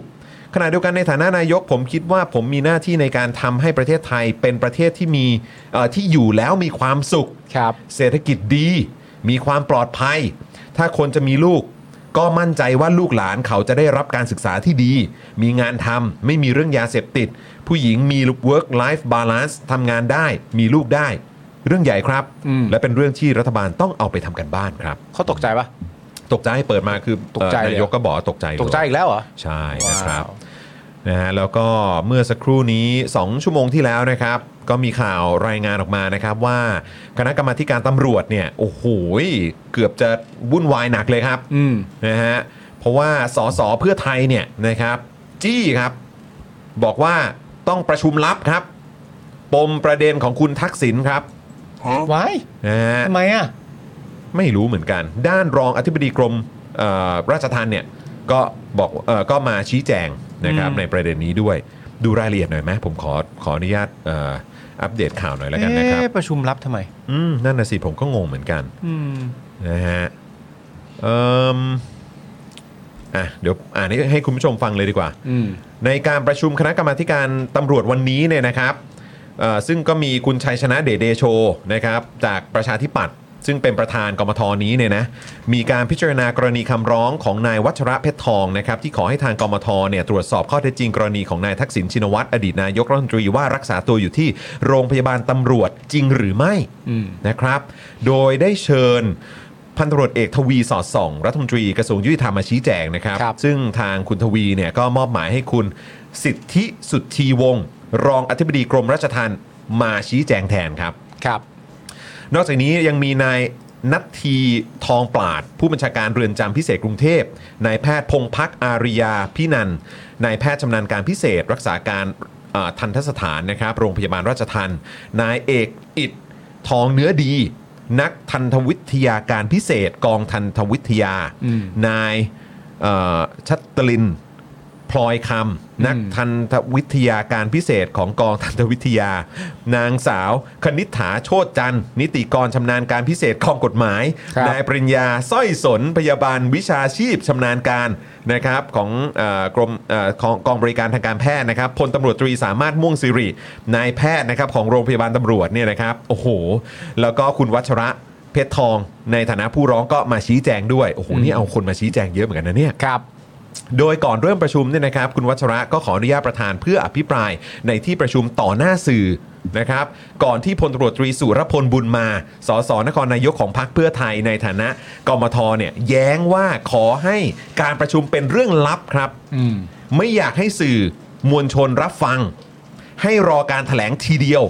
อืม พร้อมทั้งขอมติจากที่ประชุมว่าจะให้นายวัชระอภิปรายก่อนหรือไม่ อืม โดยนายชัยชนะเนี่ยนะครับในฐานะประธานเนี่ยวินิจฉัยว่าขอให้คุณวัชระเนี่ยแถลงก่อนที่จะมีการประชุมภายใน ครับ จากนั้นเนี่ยคุณวัชระก็กล่าวว่าอ๋อโอ้โหอันนี้ก็ไปเรื่องของสิ่งศักดิ์สิทธิ์แล้วนะครับ อืม นะฮะว่าในเรื่องของการเอาความจริงมาพูด แล้วก็บอกว่าในฐานะผู้ร้องเรียนขอให้กมทสืบหาข้อเท็จจริงว่าหนึ่งในทักษิณรักษาตัวอยู่ที่อยู่ตลอดเวลาจริงไหม อืม นะก็คืออยู่ที่โรงพยาบาลตำรวจจริงไหม ครับ สองการที่นายทักษิณออกจากเรือนจำพิเศษกรุงเทพไปที่โรงพยาบาลตำรวจในช่วงเที่ยงคืนของวันที่ 23 สิงหาคม อืม 66 ขอถามว่านายแพทย์ที่รักษานายทักษิณได้มีการตรวจจริงหรือไม่ มีความจำเป็นที่จะต้องไปรักษาที่โรงพยาบาลตำรวจใช่หรือไม่ อืม นอกจากนี้นะครับ การก้าวเท้าสู่เรือนจำพิเศษกรุงเทพที่มีกล้องวงจรปิดทุกตารางนิ้วนั้น ขอให้มีการทำเป็นวิดีโอนำส่งต่อกมท ซึ่งเมื่อนายทักษิณไปรักษาตัวที่โรงพยาบาลตำรวจแต่ปรากฏว่ากล้องวงจรปิดเสียทุกชั้น ทุกห้องตั้งแต่ปีที่แล้ว จึงไม่มีภาพมายืนยันให้กับสาธารณชน โอ้โห เฮ้ย กล้องเจ๊งทุกชั้นเลยเหรอเนี่ย เฮ้ยนี่มันรัฐบาลใหม่แล้วนะ เฮ้ย กล้องเจ๊ง เฮ้ย ทุกชั้นเหรอ เฮ้ยโรงพยาบาลนะ โรงพยาบาลกล้องเจ๊งทุกชั้นเหรอ ไม่มีภาพเหรอ อย่างไรก็ตามครับ ผู้บัญชาการเรือนจำพิเศษกรุงเทพได้ยืนยันต่อกมทนะครับว่าผู้คุมของนายทักษิณได้รายงานตลอดทุก 2 ชั่วโมงครับ อ่าฮะ นายวัชระกล่าวอีกนะครับว่านายทักษิณไม่ได้มีการลงทะเบียนประวัตินักโทษตามแบบฟอร์มทร101 เจ้าหน้าที่ที่เป็นผู้คุมชั้นผู้น้อยเกรงกลัว ไม่กล้าสอบถาม และผู้บังคับบัญชาไม่ได้สั่งการให้นายทักษิณกรอกใบทะเบียนประวัติเหมือนกับนักโทษคนอื่น ถามว่าเรือนจำพิเศษกรุงเทพมีข้อยกเว้นอะไร เพราะในใบนั้นเนี่ยมีทั้งหนังสืออายัดตัวผู้ต้องขัง การอภัยโทษ การพักโทษ และเจ้าพนักงานทะเบียนต้องลงชื่อ เป็นไปได้อย่างไรที่นักโทษคนนี้ไม่ต้องกรอกประวัติ ซึ่งเรื่องนี้รัฐมนตรีว่าการกระทรวงยุติธรรมต้องมีการตั้งคณะกรรมการมาสอบสวน เพราะถือว่าเป็นการละเว้นการปฏิบัติหน้าที่ตามม .157 นะครับ ซึ่งเป็นกฎหมายอาญานะครับ ใช่ครับ จากนั้นคุณวัชระก็ได้ขออนุญาตประธานเปิดคลิปวิดีโอในที่ประชุมต่อหน้าสื่อมวลชนนะครับ แต่นายชัยชนะไม่อนุญาต พร้อมกล่าวว่าเอกสารที่นายชเอ่อวัชระขอผ่านประธานและกมทนั้น ทางกมทจะทำหนังสือแจ้งต่อหน่วยงาน และแจ้งกลับไปยังนายวัชระนะครับ อืม โอเค ก็นั่นแหละครับ มาดูกันนะครับว่าท้ายที่สุดจะมีคำตอบในประเด็นเหล่านี้ออกมาอย่างไรบ้างนะครับ คุณคำตอบคุณทวีก็น่าสนใจมากเลยนะ แต่ละอันเนี่ยผมถามหมอตรงๆ ท่านยืนยันว่านายทักษิณป่วยจริง มีหลักฐานตามที่ปรากฏจริง และจากรายงานจากเจ้าหน้าที่รัชทันเรือนจำพบว่าผู้ป่วยเป็นหลายโรค กล้ามเนื้อหัวใจขาดเลือด ความดันโลหิตสูง และเป็นความเห็นของแพทย์ โรงพยาบาลรัชทันที่ยืนยันว่าป่วยจริง แต่เท่าที่เราอ่านตามนี้ก็คือว่าเอ่อถ้าสมมติว่าเกณฑ์ทุกอย่างมันเป็นปกติอะ เมื่ออยู่ในสภาพที่พร้อมแล้วที่จะกลับไปยังไปยังเรือนจำได้เนี่ยถ้าเกณฑ์ปกติเนี่ยมันก็ต้องไปถูกไหมนั่นแปลว่าอาการเหล่านี้สำหรับคุณทักษิณในบรรดาประมาณเกือบจะร้อยสิบวันนี้แสดงว่าไม่ได้ดีขึ้นเลยนะ นั่นนะสิ นะฮะ นะครับ แล้วก็ตามรายงานที่ปรากฏให้ผมนะครับ ชั้น 4 ไม่ใช่ชั้นพิเศษ ชั้น 14 ใช่ไหม ชั้น 14 เออ ไม่ใช่ชั้นพิเศษ และผมยังพบผู้ใหญ่บางคนไปเยี่ยมญาติที่ชั้น 14 เหมือนกัน แต่เป็นคนละส่วนกัน แต่การรักษาความปลอดภัยมีตามระบบของราชทันส่วนเอกสารเกี่ยวกับสุขภาพเรื่องอาการป่วยไม่สามารถให้ได้ เพราะตามพรบสุขภาพแห่งชาติ จะต้องเป็นความลับและรายละเอียดอื่นจะมอบเอ่อและรายละเอียดอื่นจะมอบให้นะครับผมแต่ไม่ใช่ประเด็นอาการป่วยนะครับ ผม แต่ว่าคือความตลกของประเด็นเนี้ยมันคือแบบ มันคือว่าเขาถามในประเด็นเรื่องเหตุการณ์ที่เกิดขึ้นกับคุณทักษิณโดยรวมทั้งหมดเนี่ย อืม มันเป็นการปฏิบัติหน้าที่ที่ให้ให้อภิสิทธิ์แก่ใคร อืม หรือเปล่า อืม แต่ลักษณะคำตอบมันมาในรูปแบบว่า เฮ้ย ชั้น 14 ไม่ได้เป็นชั้นพิเศษ เข้าใจปะ เออ ชั้น 14 ไม่ใช่ชั้นพิเศษ ชั้น14ทั่วไปเลย คนอื่นก็ไป คนอื่นก็มี แต่ว่าคำถามโดยหลักจริง ๆอะ่ะมันคือมวลทั้งหมดเนี่ยตั้งแต่เดินทางกลับมาถึงอยู่ในเรือนจำออกมา หรืออะไรต่างๆนานาก็ว่าไปอะ่ะมันไม่ใช่ประเด็นตีความในแง่หรอกว่า ชั้น 14 พิเศษเปล่าวะคือชั้น 14 มันเป็นแค่ตัวเลขที่เขาขึ้นไปอยู่ แต่กระบวนการทั้งหมดเนี่ยคือสิ่งที่ประชาชนอยากรู้ ใช่ แต่ว่าสิ่งที่จะเลือกต่อก็แบบ เฮ้ย ชั้น 14 ไม่พิเศษ แล้วแบบผมก็แค่งงว่า เออแบบ จริงปะเนี่ย คือที่มีการพูดออกมาอย่างเงี้ยว่าแบบกล้องกล้องเสียทุกชั้นน่ะ อันนี้คือแบบ ก็นึกว่าจะเป็นเฉพาะรัฐบาลที่แล้วนะ นั่นน่ะดิ แปลกเหมือนกันนะ เออ แล้วก็คือไอ้ประเด็นเรื่องของการกรอกประวัติเนี่ย จริงปะวะ แต่ก็เห็น แต่ ข่า อั วน นี้ เมื่ ก็ อวาน คือเป็นการเป็นการอ้างอิงจากเอ่อผู้ที่มาชี้แจงอะนะครับ ใช่ อ่ะโอเค คุณผู้ชมก็ เดี๋ เดี๋ ย ยว ว ติด พรุ่งนี้ว่างกันต่อ ม ฮะพรุ่งนี้คงได้สรุปประเด็นนี้อะไรกันเยอะแยะเลยคุณผู้ชมครับ นะครับ คุณผู้ชมครับอาพอดีวันนี้ผมใส่เสื้อตัวนี้มานะครับ ครับ นะฮะอานนท์เป็นนักเรียนตัวอย่างนะครับ เพราะว่าเอ่อเหมือนว่าจะได้ต่อการฉายเนี่ย อืม ไปอีกนะครับ แต่ว่ารอบเนี่ยมันก็อาจจะน้อยลงนะครับคุณผู้ชมนะ ครั ฮะ บ ซึ่งอันนี้ทางคุณยศนะครับ ในฐานะเป็น เอ่อผู้กำกับเนี่ยนะครับก็มาอัปเดตนะครับนะฮะแล้วก็เอ่อเนี่ยวันศุกร์นี้นะครับก็คือพรุ่งนี้เนาะนะครับ ฮะ ก็มีรอบบ่าย 3 20นะครับเอ่อวันอาทิตย์ก็มีเอ่อรอบ4ี่โมงห้วันจันทร์มีรอบ4ี่โมงนะครับแล้วก็วันอังคารเนี่ยนะครับก็มีรอบ4ี่โมงด้วยเหมือนกัน ครับ นะครับเพราะฉะนั้นถ้าเกิดใครที่อยากจะสนับสนุนหนังไทยสไตล์แบบนี้เนี่ยนะครับแล้วก็อยากสนับสนุนเอ่อเนี่ยเอ่อเรื่องของการ นำเสนอเรื่องราวผ่านภาพยนตร์แบบนี้เนี่ยนะครับ ก็สามารถไปรับชมกันได้นะครับ ที่โรงภาพยนตร์เฮาส์นะครับสามย่านนั่นเองนะครับ ที่ 3 ย่านมิตรทาวน์เนอะขึ้นไปชั้น 5 ใช่ไหม ใช่ ชั้น 5 เนอะ ชั้นห้า เออนะครับ คุณผู้ชมจองกันก่อนก็ได้นะครับ แล้วก็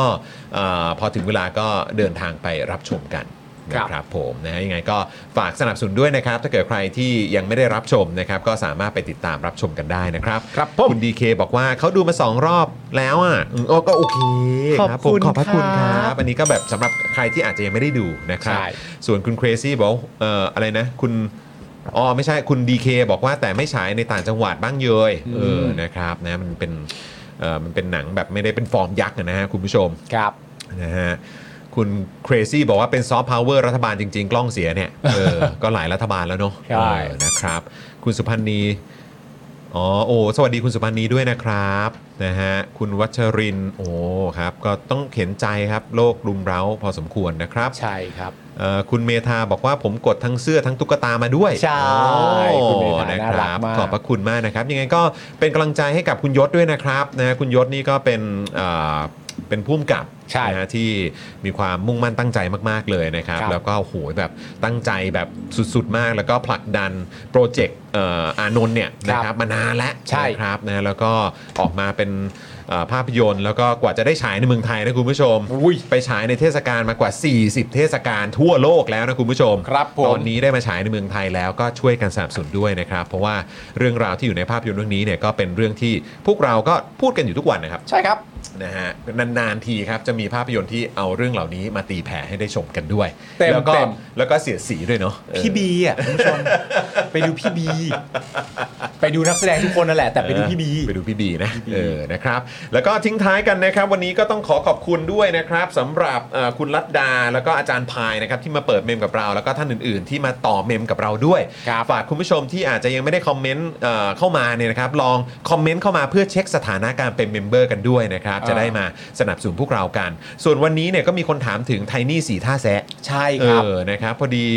เอ่ออ่ะ เดี๋ยวให้ เดี๋ยวให้คุณสามีอธิบายเออ คือ แชร์ให้ฟัง คือจริง ๆ แล้ววันนี้เนี่ย ครับ เอ่อมันก็ปกติ เป็น แล้ว คิวเนอะ เป็นคิวของ ครับ คุณไทนี่นะครับผมแล้วก็เป็นวันที่น้องเอรินี่ต้องไปเรียน ครับ แต่ว่าเมื่อคืนเนี่ยน้องเอริมีอาการป่วยนิดหน่อย อืม นะครับผมก็เลยตัดสินใจกันว่าเออให้คุณไทนี่อยู่บ้าน ครับ แล้วก็ดูแลลูกในภาวะที่ป่วยนิดหน่อยอยู่ตอนนี้ดีกว่านะครับ อ่า ผม ครับผมนะฮะ ซึ่งถ้าผมเข้าใจไม่ผิดก็เหมือนว่าคุณไทนี่จะมาพรุ่งนี้นะ เดี๋ยวพรุ่งนี้มาใช่ไหม ใช่ไหม เออ ผม นะ เข้าใจว่าอย่างนั้นนะ เดี๋ยวคอยติดตามแล้วกันนะครับ ครับผม อ่า นะครับ แล้วก็ส่งแรงใจให้เอ่อน้องเอริเนี่ยนะครับนะ ใช่ ร้อยเปอร์เซ็นต์ ครับ นะสุขภาพแข็งแรง ไม่ได้ไม่ได้เป็นอะไรมาก เออ สบายๆ นะครับนั่นแหละร้อยเปอร์เซ็นต์ โอเคโอเค นะ จะได้แบบไป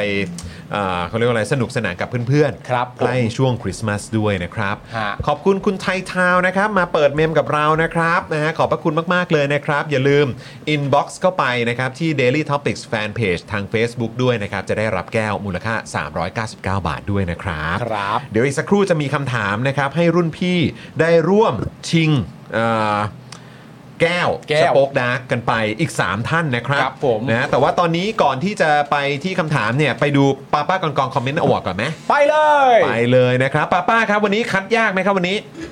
อ๋อวันนี้ยากครับวันนี้ วันนี้ยากเหรอเออ วันนี้แบบว่าทุกคนดูอัดอั้น วันนี้อัดอั้นใช่ไหม วันนี้ดุวันนี้ดุ ก็เลยจัดกันแบบเจ้มจนเลยใช่ไหม อ่าเลยเลือกยากเลย วันนี้วันนี้มีแบบทีมไหม ไม่มี ไม่มี นะ โอ้ อ่าวันนี้มาแบบเดียวๆนะ ประเภทเดียว โอเคนะครับงั้นเดี๋ยวเรามาดูกันอ่ะสวัสดีคุณมุกนะครับ คุณมุกสวัสดี คุณ ค มุ รับ กคุณมุกเดี๋ยวเราต้องมาเจอกันหน่อยไหมนะครับ ใช่ หมายถึงในรายการเนอะนะครับ ก่อนที่จะขึ้นปีใหม่นะครับ เออนะครับ ถ้าเกิดคุณมุกสะดวกเนี่ยเดี๋ยวเราต้องขอคิวแล้วแหละ ใช่ รวมถึงคุณถาด้วย ครับ นะครับนะจะได้ส่งท้ายปีกันนะครับนะฮะคุณมุกจะได้มีเรื่องมาเมาให้เอ่อชาว Daily Topics ติดตามกันด้วยไง ครับ เออนะครับอ่ะเดี๋ยวเรามาดูคอมเมนต์อวอร์ดนะครับจากป้าป้าก่อนๆข้อความแรกครับ เชิญครับ ผู้กองสมาร์ทครับอุ้ยขนลุกแอร์ก็เสียกล้องก็เสียครับ อุ้ยคนลูอุ้ย แต่แอร์ซ่อมแล้วนี่ แอร์ซ่อม ใช่ไหม แล้ว แต่กล้องนี่ผมไม่แน่ใจว่าซ่อมหรือยังนะครับนะฮะเดี๋ยวก็ต้องติดตามกันนะครับ แต่คือโดยปกติแล้วอ่ะ อันนี้โดยโดยวิจารณญาณ อืม สามัญสำนึกของผมแล้วกันนะครับ อาจจะเอ่อไม่ถึงขั้นท่านอื่นนะครับ แต่ ฮะ ว่าผมแค่มีความรู้สึกว่าเฮ้ยถ้าเกิดว่าถึงขั้นว่าเป็นอดีตนายกรัฐมนตรี อืม นะครับนะซึ่งก็ถือว่าเป็นบุคคลสำคัญนะ ใช่ นะครับแล้วก็แน่นอนแหละนะครับสำหรับเอ่อคุณทักษิณเนี่ยก็ถูกเอ่อเหมือนเหมือนเขาเรียกว่าอะไรถูกปล้นอำนาจอะ ครับ นะครับนะทั้งทั้งที่ประชาชนก็ได้มอบให้แล้วอะ ฮะ ใช่ไหมครับ ก็แบบว่าเฮ้ยโดนทำรัฐประหารน่ะ อืม ก็ถือว่าเป็นบุคคลสำคัญ อืม นะครับ แล้วก็คือจริง ๆ ถ้าคุณทักษิณ ไปรับการรักษาตัวที่นั่นต้องรีบซ่อมนะ ต้องซ่อม เพื่อความปลอดภัยด้วย เออ นะครับ คือไม่ใช่ว่ามีเจ้าหน้าที่อยู่เนี่ยนะครับ แล้วก็คือแปลว่าปลอดภัยแล้ว ใช่ กล้องวงจรปิดก็ควรจะรีบซ่อมให้เรียบร้อย แล้วคก็รับ เพื่อความปลอดภัยของผู้ที่เข้าอ่ารับบริการ ใช่ หรือว่าเข้ารับการรักษาทุกๆ คน ใช่ นะครับ เพราะฉะนั้นหวังว่าโรงพยาบาลตำรวจเนี่ยนะครับจะมีการซ่อมกล้องวงจรปิด ใช่ ให้มันเรียบร้อยสักที หรือว่าอาจจะซ่อมไปแล้วก็ช่วยชี้แจงด้วยนะครับ ใช่ครับ อืม เพราะว่า นะ ใน ฮะ ความเป็นจริงแล้วเนี่ยมันจริง ๆ ไม่ต้องเกี่ยวกับใครหรอกครับ แต่มันคือโรงพยาบาลนะครับ ใช่ครับ อุปกรณ์อะไรที่มันมีไว้เพื่อความปลอดภัยของเออคนไข้ อืม หรือแม้กระทั่งบุคลากรทางการแพทย์เองเนี่ยมันก็อย่าให้มันเสียทุกชั้นเลยนะฮะผมว่านะฮะ มันก็จะถูกคำครหาว่ามันแปลกประหลาดอะ เออ นะครับ ก็ไม่อยากให้นะโรงพยาบาลถูกมองในแง่ลบเนาะ ใช่ นะครับอ่ะคอมเมนต์ที่ 2 ครับ คุณศิวะครับผม ครับผม เมื่อสักครู่นี้ผู้กองสมาร์ทนะครับ คุณศิวะบอกว่านี่มันแก๊สไลท์แบบดิจิทัลเอช ดิจิทัลเอจ ดิจิทัลเอช เป็นการแก๊สไลท์แบบดิจิทัลเอจ ครับผมอันนี้อันนี้เกี่ยวกับเรื่องสัญญาณหรือเปล่าหรือว่า น่าจะสัญญาณ หรือว่าเกี่ยวกับประเด็นอื่นนะครับ ถ้าเป็นประเด็นเรื่องสัญญาณโทรศัพท์หรือเปล่า โอ้ยแกสไลด์แบบดิจิทัลเลย ครับ เออครับผม ดิจิทัลดิจิทัล ดิจิทัลดิจิทัล ดิจิทัลดิจิทัลดิจิทัล โอ้โหนะครับอ้าวและอีกหนึ่งข้อความครับพรึบโอ้อาจารย์ครับโอ้โหอาจารย์วันนี้มาเปิดเมงมาเรา อ้าว ได้เลยบอกว่าครูทอมอยู่คอนโดเดียวกับผมเนี่ย คนละห้องอ๋อ อ้าว อ้าวเหรอฮะ อ้าวอยู่คอนโดเดียวกับ โอ้ คุณ อยู่ ท็ ค ป อหนโด ร เดียวกัน ชอบความแบบวงเล็บว่าคนละห้อง คนละห้องครับ ผมโอเค ปกติว่าอยู่ห้องเดียวกัน ครับ จริงๆ ไอ้ครูทอมอยู่คอนโดเดียวกับผมนี่ เออ ก็เข้าใจแล้วนะ เออ แต่เพื่อความเคลียร์ก็แบบอยู่คนละห้องนะอ่าอาจารย์พายเขาก็ยืนยันมาว่าเออ เออ สำหรับใครที่คิดว่าเอออยู่ ฮะ ห้องเดียวกันหรือเปล่าอยู่คนละห้อง อ่า นะฮะ เอออ่ ะแต่ว่ายังไงเอ่อไปตาม 30 ยังจ่อยเทปของทอมเทพลีลาด้วยนะ แน่นอนครับ เขาไม่ชอบนะให้เรียกครูอ่ะ เออ นะครับ ต่อจากนี้เรียกทอมก็พอ ทอม นะครับ นี่เดี๋ยวเดี๋ยวใครเรียกครูนี่เดี๋ยวโดนปรับ 20 บาทนะ ถูกต้อง เออ นะครับผม นายทอม นายทอมนะครับ ทอม นะอ่ะยังไงยินดีด้วยนะครับ กับ 3 ข้อความกับป้าป้าก่อนก่อนคอมเมนต์อวอร์ดด้วยนะครับอืมยินดีด้วยครับผมนะฮะสามท่านเลยยอดเยี่ยมมาก ๆ เลยนะครับ ครับ และตอนนี้นะครับก็มาถึงช่วงเวลาแล้วนะครับสำหรับรุ่นพี่นะครับเรามาร่วมกิจกรรมกับเรากันหน่อยดีกว่า อ่ะ นะครับกับ 3 ตอนนี้ 3 ท่านเนอะนะครับ ใช่ อ่าเชื่อว่าพี่ดำน่าจะพร้อมนะครับ พี่ดำน่าจะพร้อมแล้วนะครับ เพราะฉะนั้นอา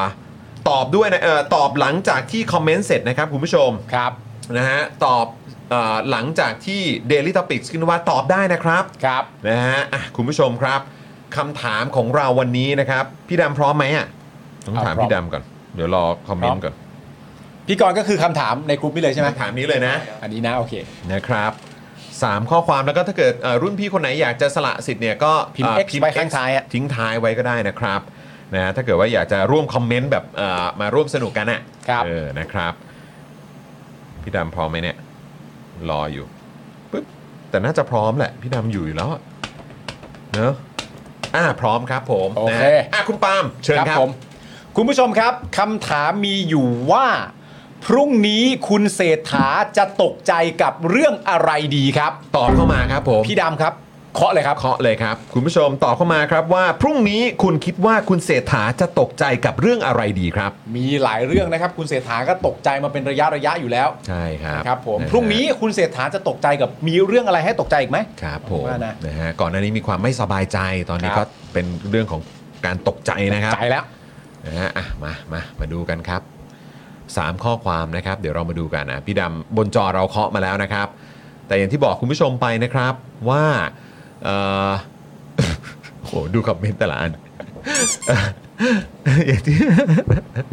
เรายึดหน้าจอของแอดมินของเราเป็นหลักนะครับ ครั ก็ บ คือ ผม หน้าจอของพี่ดำนั่นเองนะครับ อ่า นะ ฮะ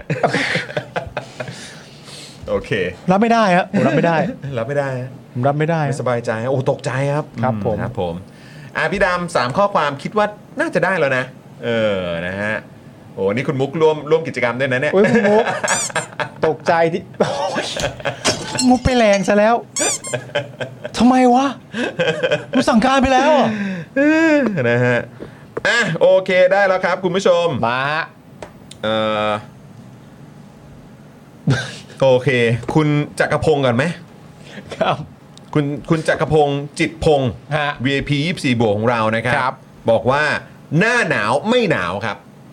ผมรับไม่ได้อะ เออตกใจฮะ ผมรับไม่ได้ หน้าหนาว ตกใจ ไม่หนาว อุ๊ย เออครับ ห ผ น้าม หนาวไม่หนาวแล้วเหรอ อืมครับผม คนแรกครับหน้าหนาวไม่หนาวครับ ค สุ รับ ดยอ ผ ด มต่อมานะครับ ครับ คุณเพร์ลครับ บอกว่า VIP 1 บวกของเรา ครับ ตกใจกับทุกเรื่องค่ะ เออเฉย อ่าครับผม ตั้งแต่ก้าวขาออกจากบ้านอ้าตกใจ อ่านะครับ เออ และอีกหนึ่งข้อความนะครับ คุณคริสนะฮะ ครับ มีตัว Z ต่อท้ายนะครับ ฮะ เจริญชัยนะครับคคุณ รับ คริสเจริญชัย VIP 2 บวก ตกใจกับค่าแรงไม่ถึง 400 ครับ โอ้ โอเคนะ เอา ครับ แล ผม้ ว ทั้ง 3 ท่านนี้ก็รบกวนนะครับ ทักไปที่ inbox นะครับของ Daily Topics นะครับ อ่า ใน Facebook นะครับแจ้งแอดมินของเรานะครับว่าเป็น 3 ท่านนะครับที่ได้รับแก้วจากสป o อ e ดาร์กไปนะครับ ครับ วมถึงคุณผู้ชมครับ ใครที่อยากสนับสนุนพวกเรานะครับก็สามารถเอ่อเติมพลังให้กับพวกเราได้ผ่านบัญชีกสิกรไทยด้านล่างนี้นะครับ คุณผู้ชม สแกน QR Code ก็ได้นะครับหรือว่าโอนมาทางเลขบัญชี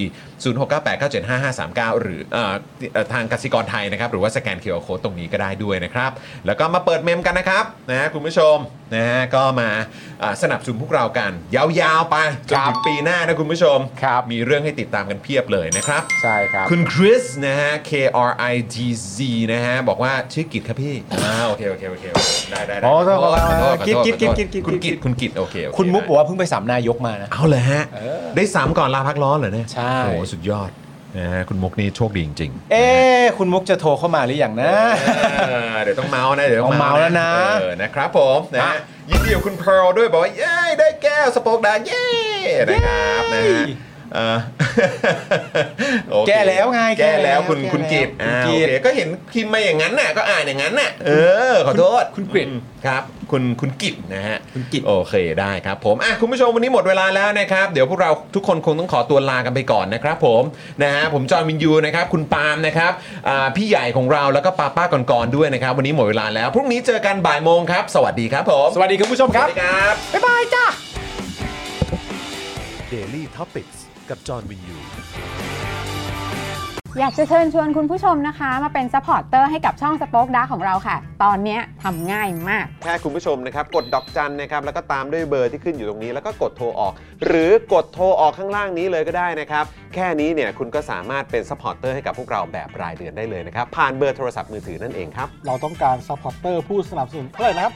15,000 คน ตอนนี้เรามีซัพพอร์ตเตอร์ 5,000 คน ใช่ นะ ซึ่งก็ได้บอกความต้องการนี้ไปเมื่อประมาณปีกว่าๆที่แล้วแล้ว เราก็พยายามกันนะครับ เรื่อยๆเรื่อยๆเป็นหมื่นสามครับ ตอนนี้เหลือ 5,000 นะครับ ไม่เป็นไร ครับ เรายังสู้ต่อครับอีก 10,000 คน อีก 1 ะครับ 0,000 คนเท่านั้นเอง ใช่ค ใช่ รับ ก็คือเราก็พยายามจะทำให้ง่ายที่สุดนะคะ สะดวกที่สุดสำหรับคุณผู้ชมนะคะ บางทีเนี่ยอาจจะแบบว่าเออไปสมัครเป็นซัพพอร์ตเตอร์ไปทำอะไรคือแบบมันกดหลายลิงก์ ใช่ มันวุ่นวายใช่ไหม ใช่ มันบางทีแบบว่ามันไม่ค่อยแน่ใจว่าทำยังไง แต่ว่าอันเนี้ยคือง่ายมากที่สุดเลย แล้วก็ท่านใดที่สมัครแล้วนะครับ ก็สามารถไปติดตามคอนเทนต์ Exclusive นะครับ ได้ที่ Facebook Page Spoke Dark Supporter ได้เลย แล้วก็สำหรับ Supporter ท่านใดที่เป็นผู้สนับสนุนอยู่แล้วทาง YouTube หรือ Facebook นะครับ ก็สามารถทักแชทเข้าไป บอกว่าเป็น Supporter อยู่แล้วอยากเข้ากลุ่มลับ Exclusive สำหรับผู้สนับสนุนเท่านั้นนะครับ รีบสมัคร แล้วก็รีบทักแชทกันไปได้เลยนะครับ มากันเยอะๆนะคะ อืม สมัครกันเลยครับผม อีก 1 0,000 คนจะถึงเป้าแล้ว มาสนับสนุนพวกเรากัน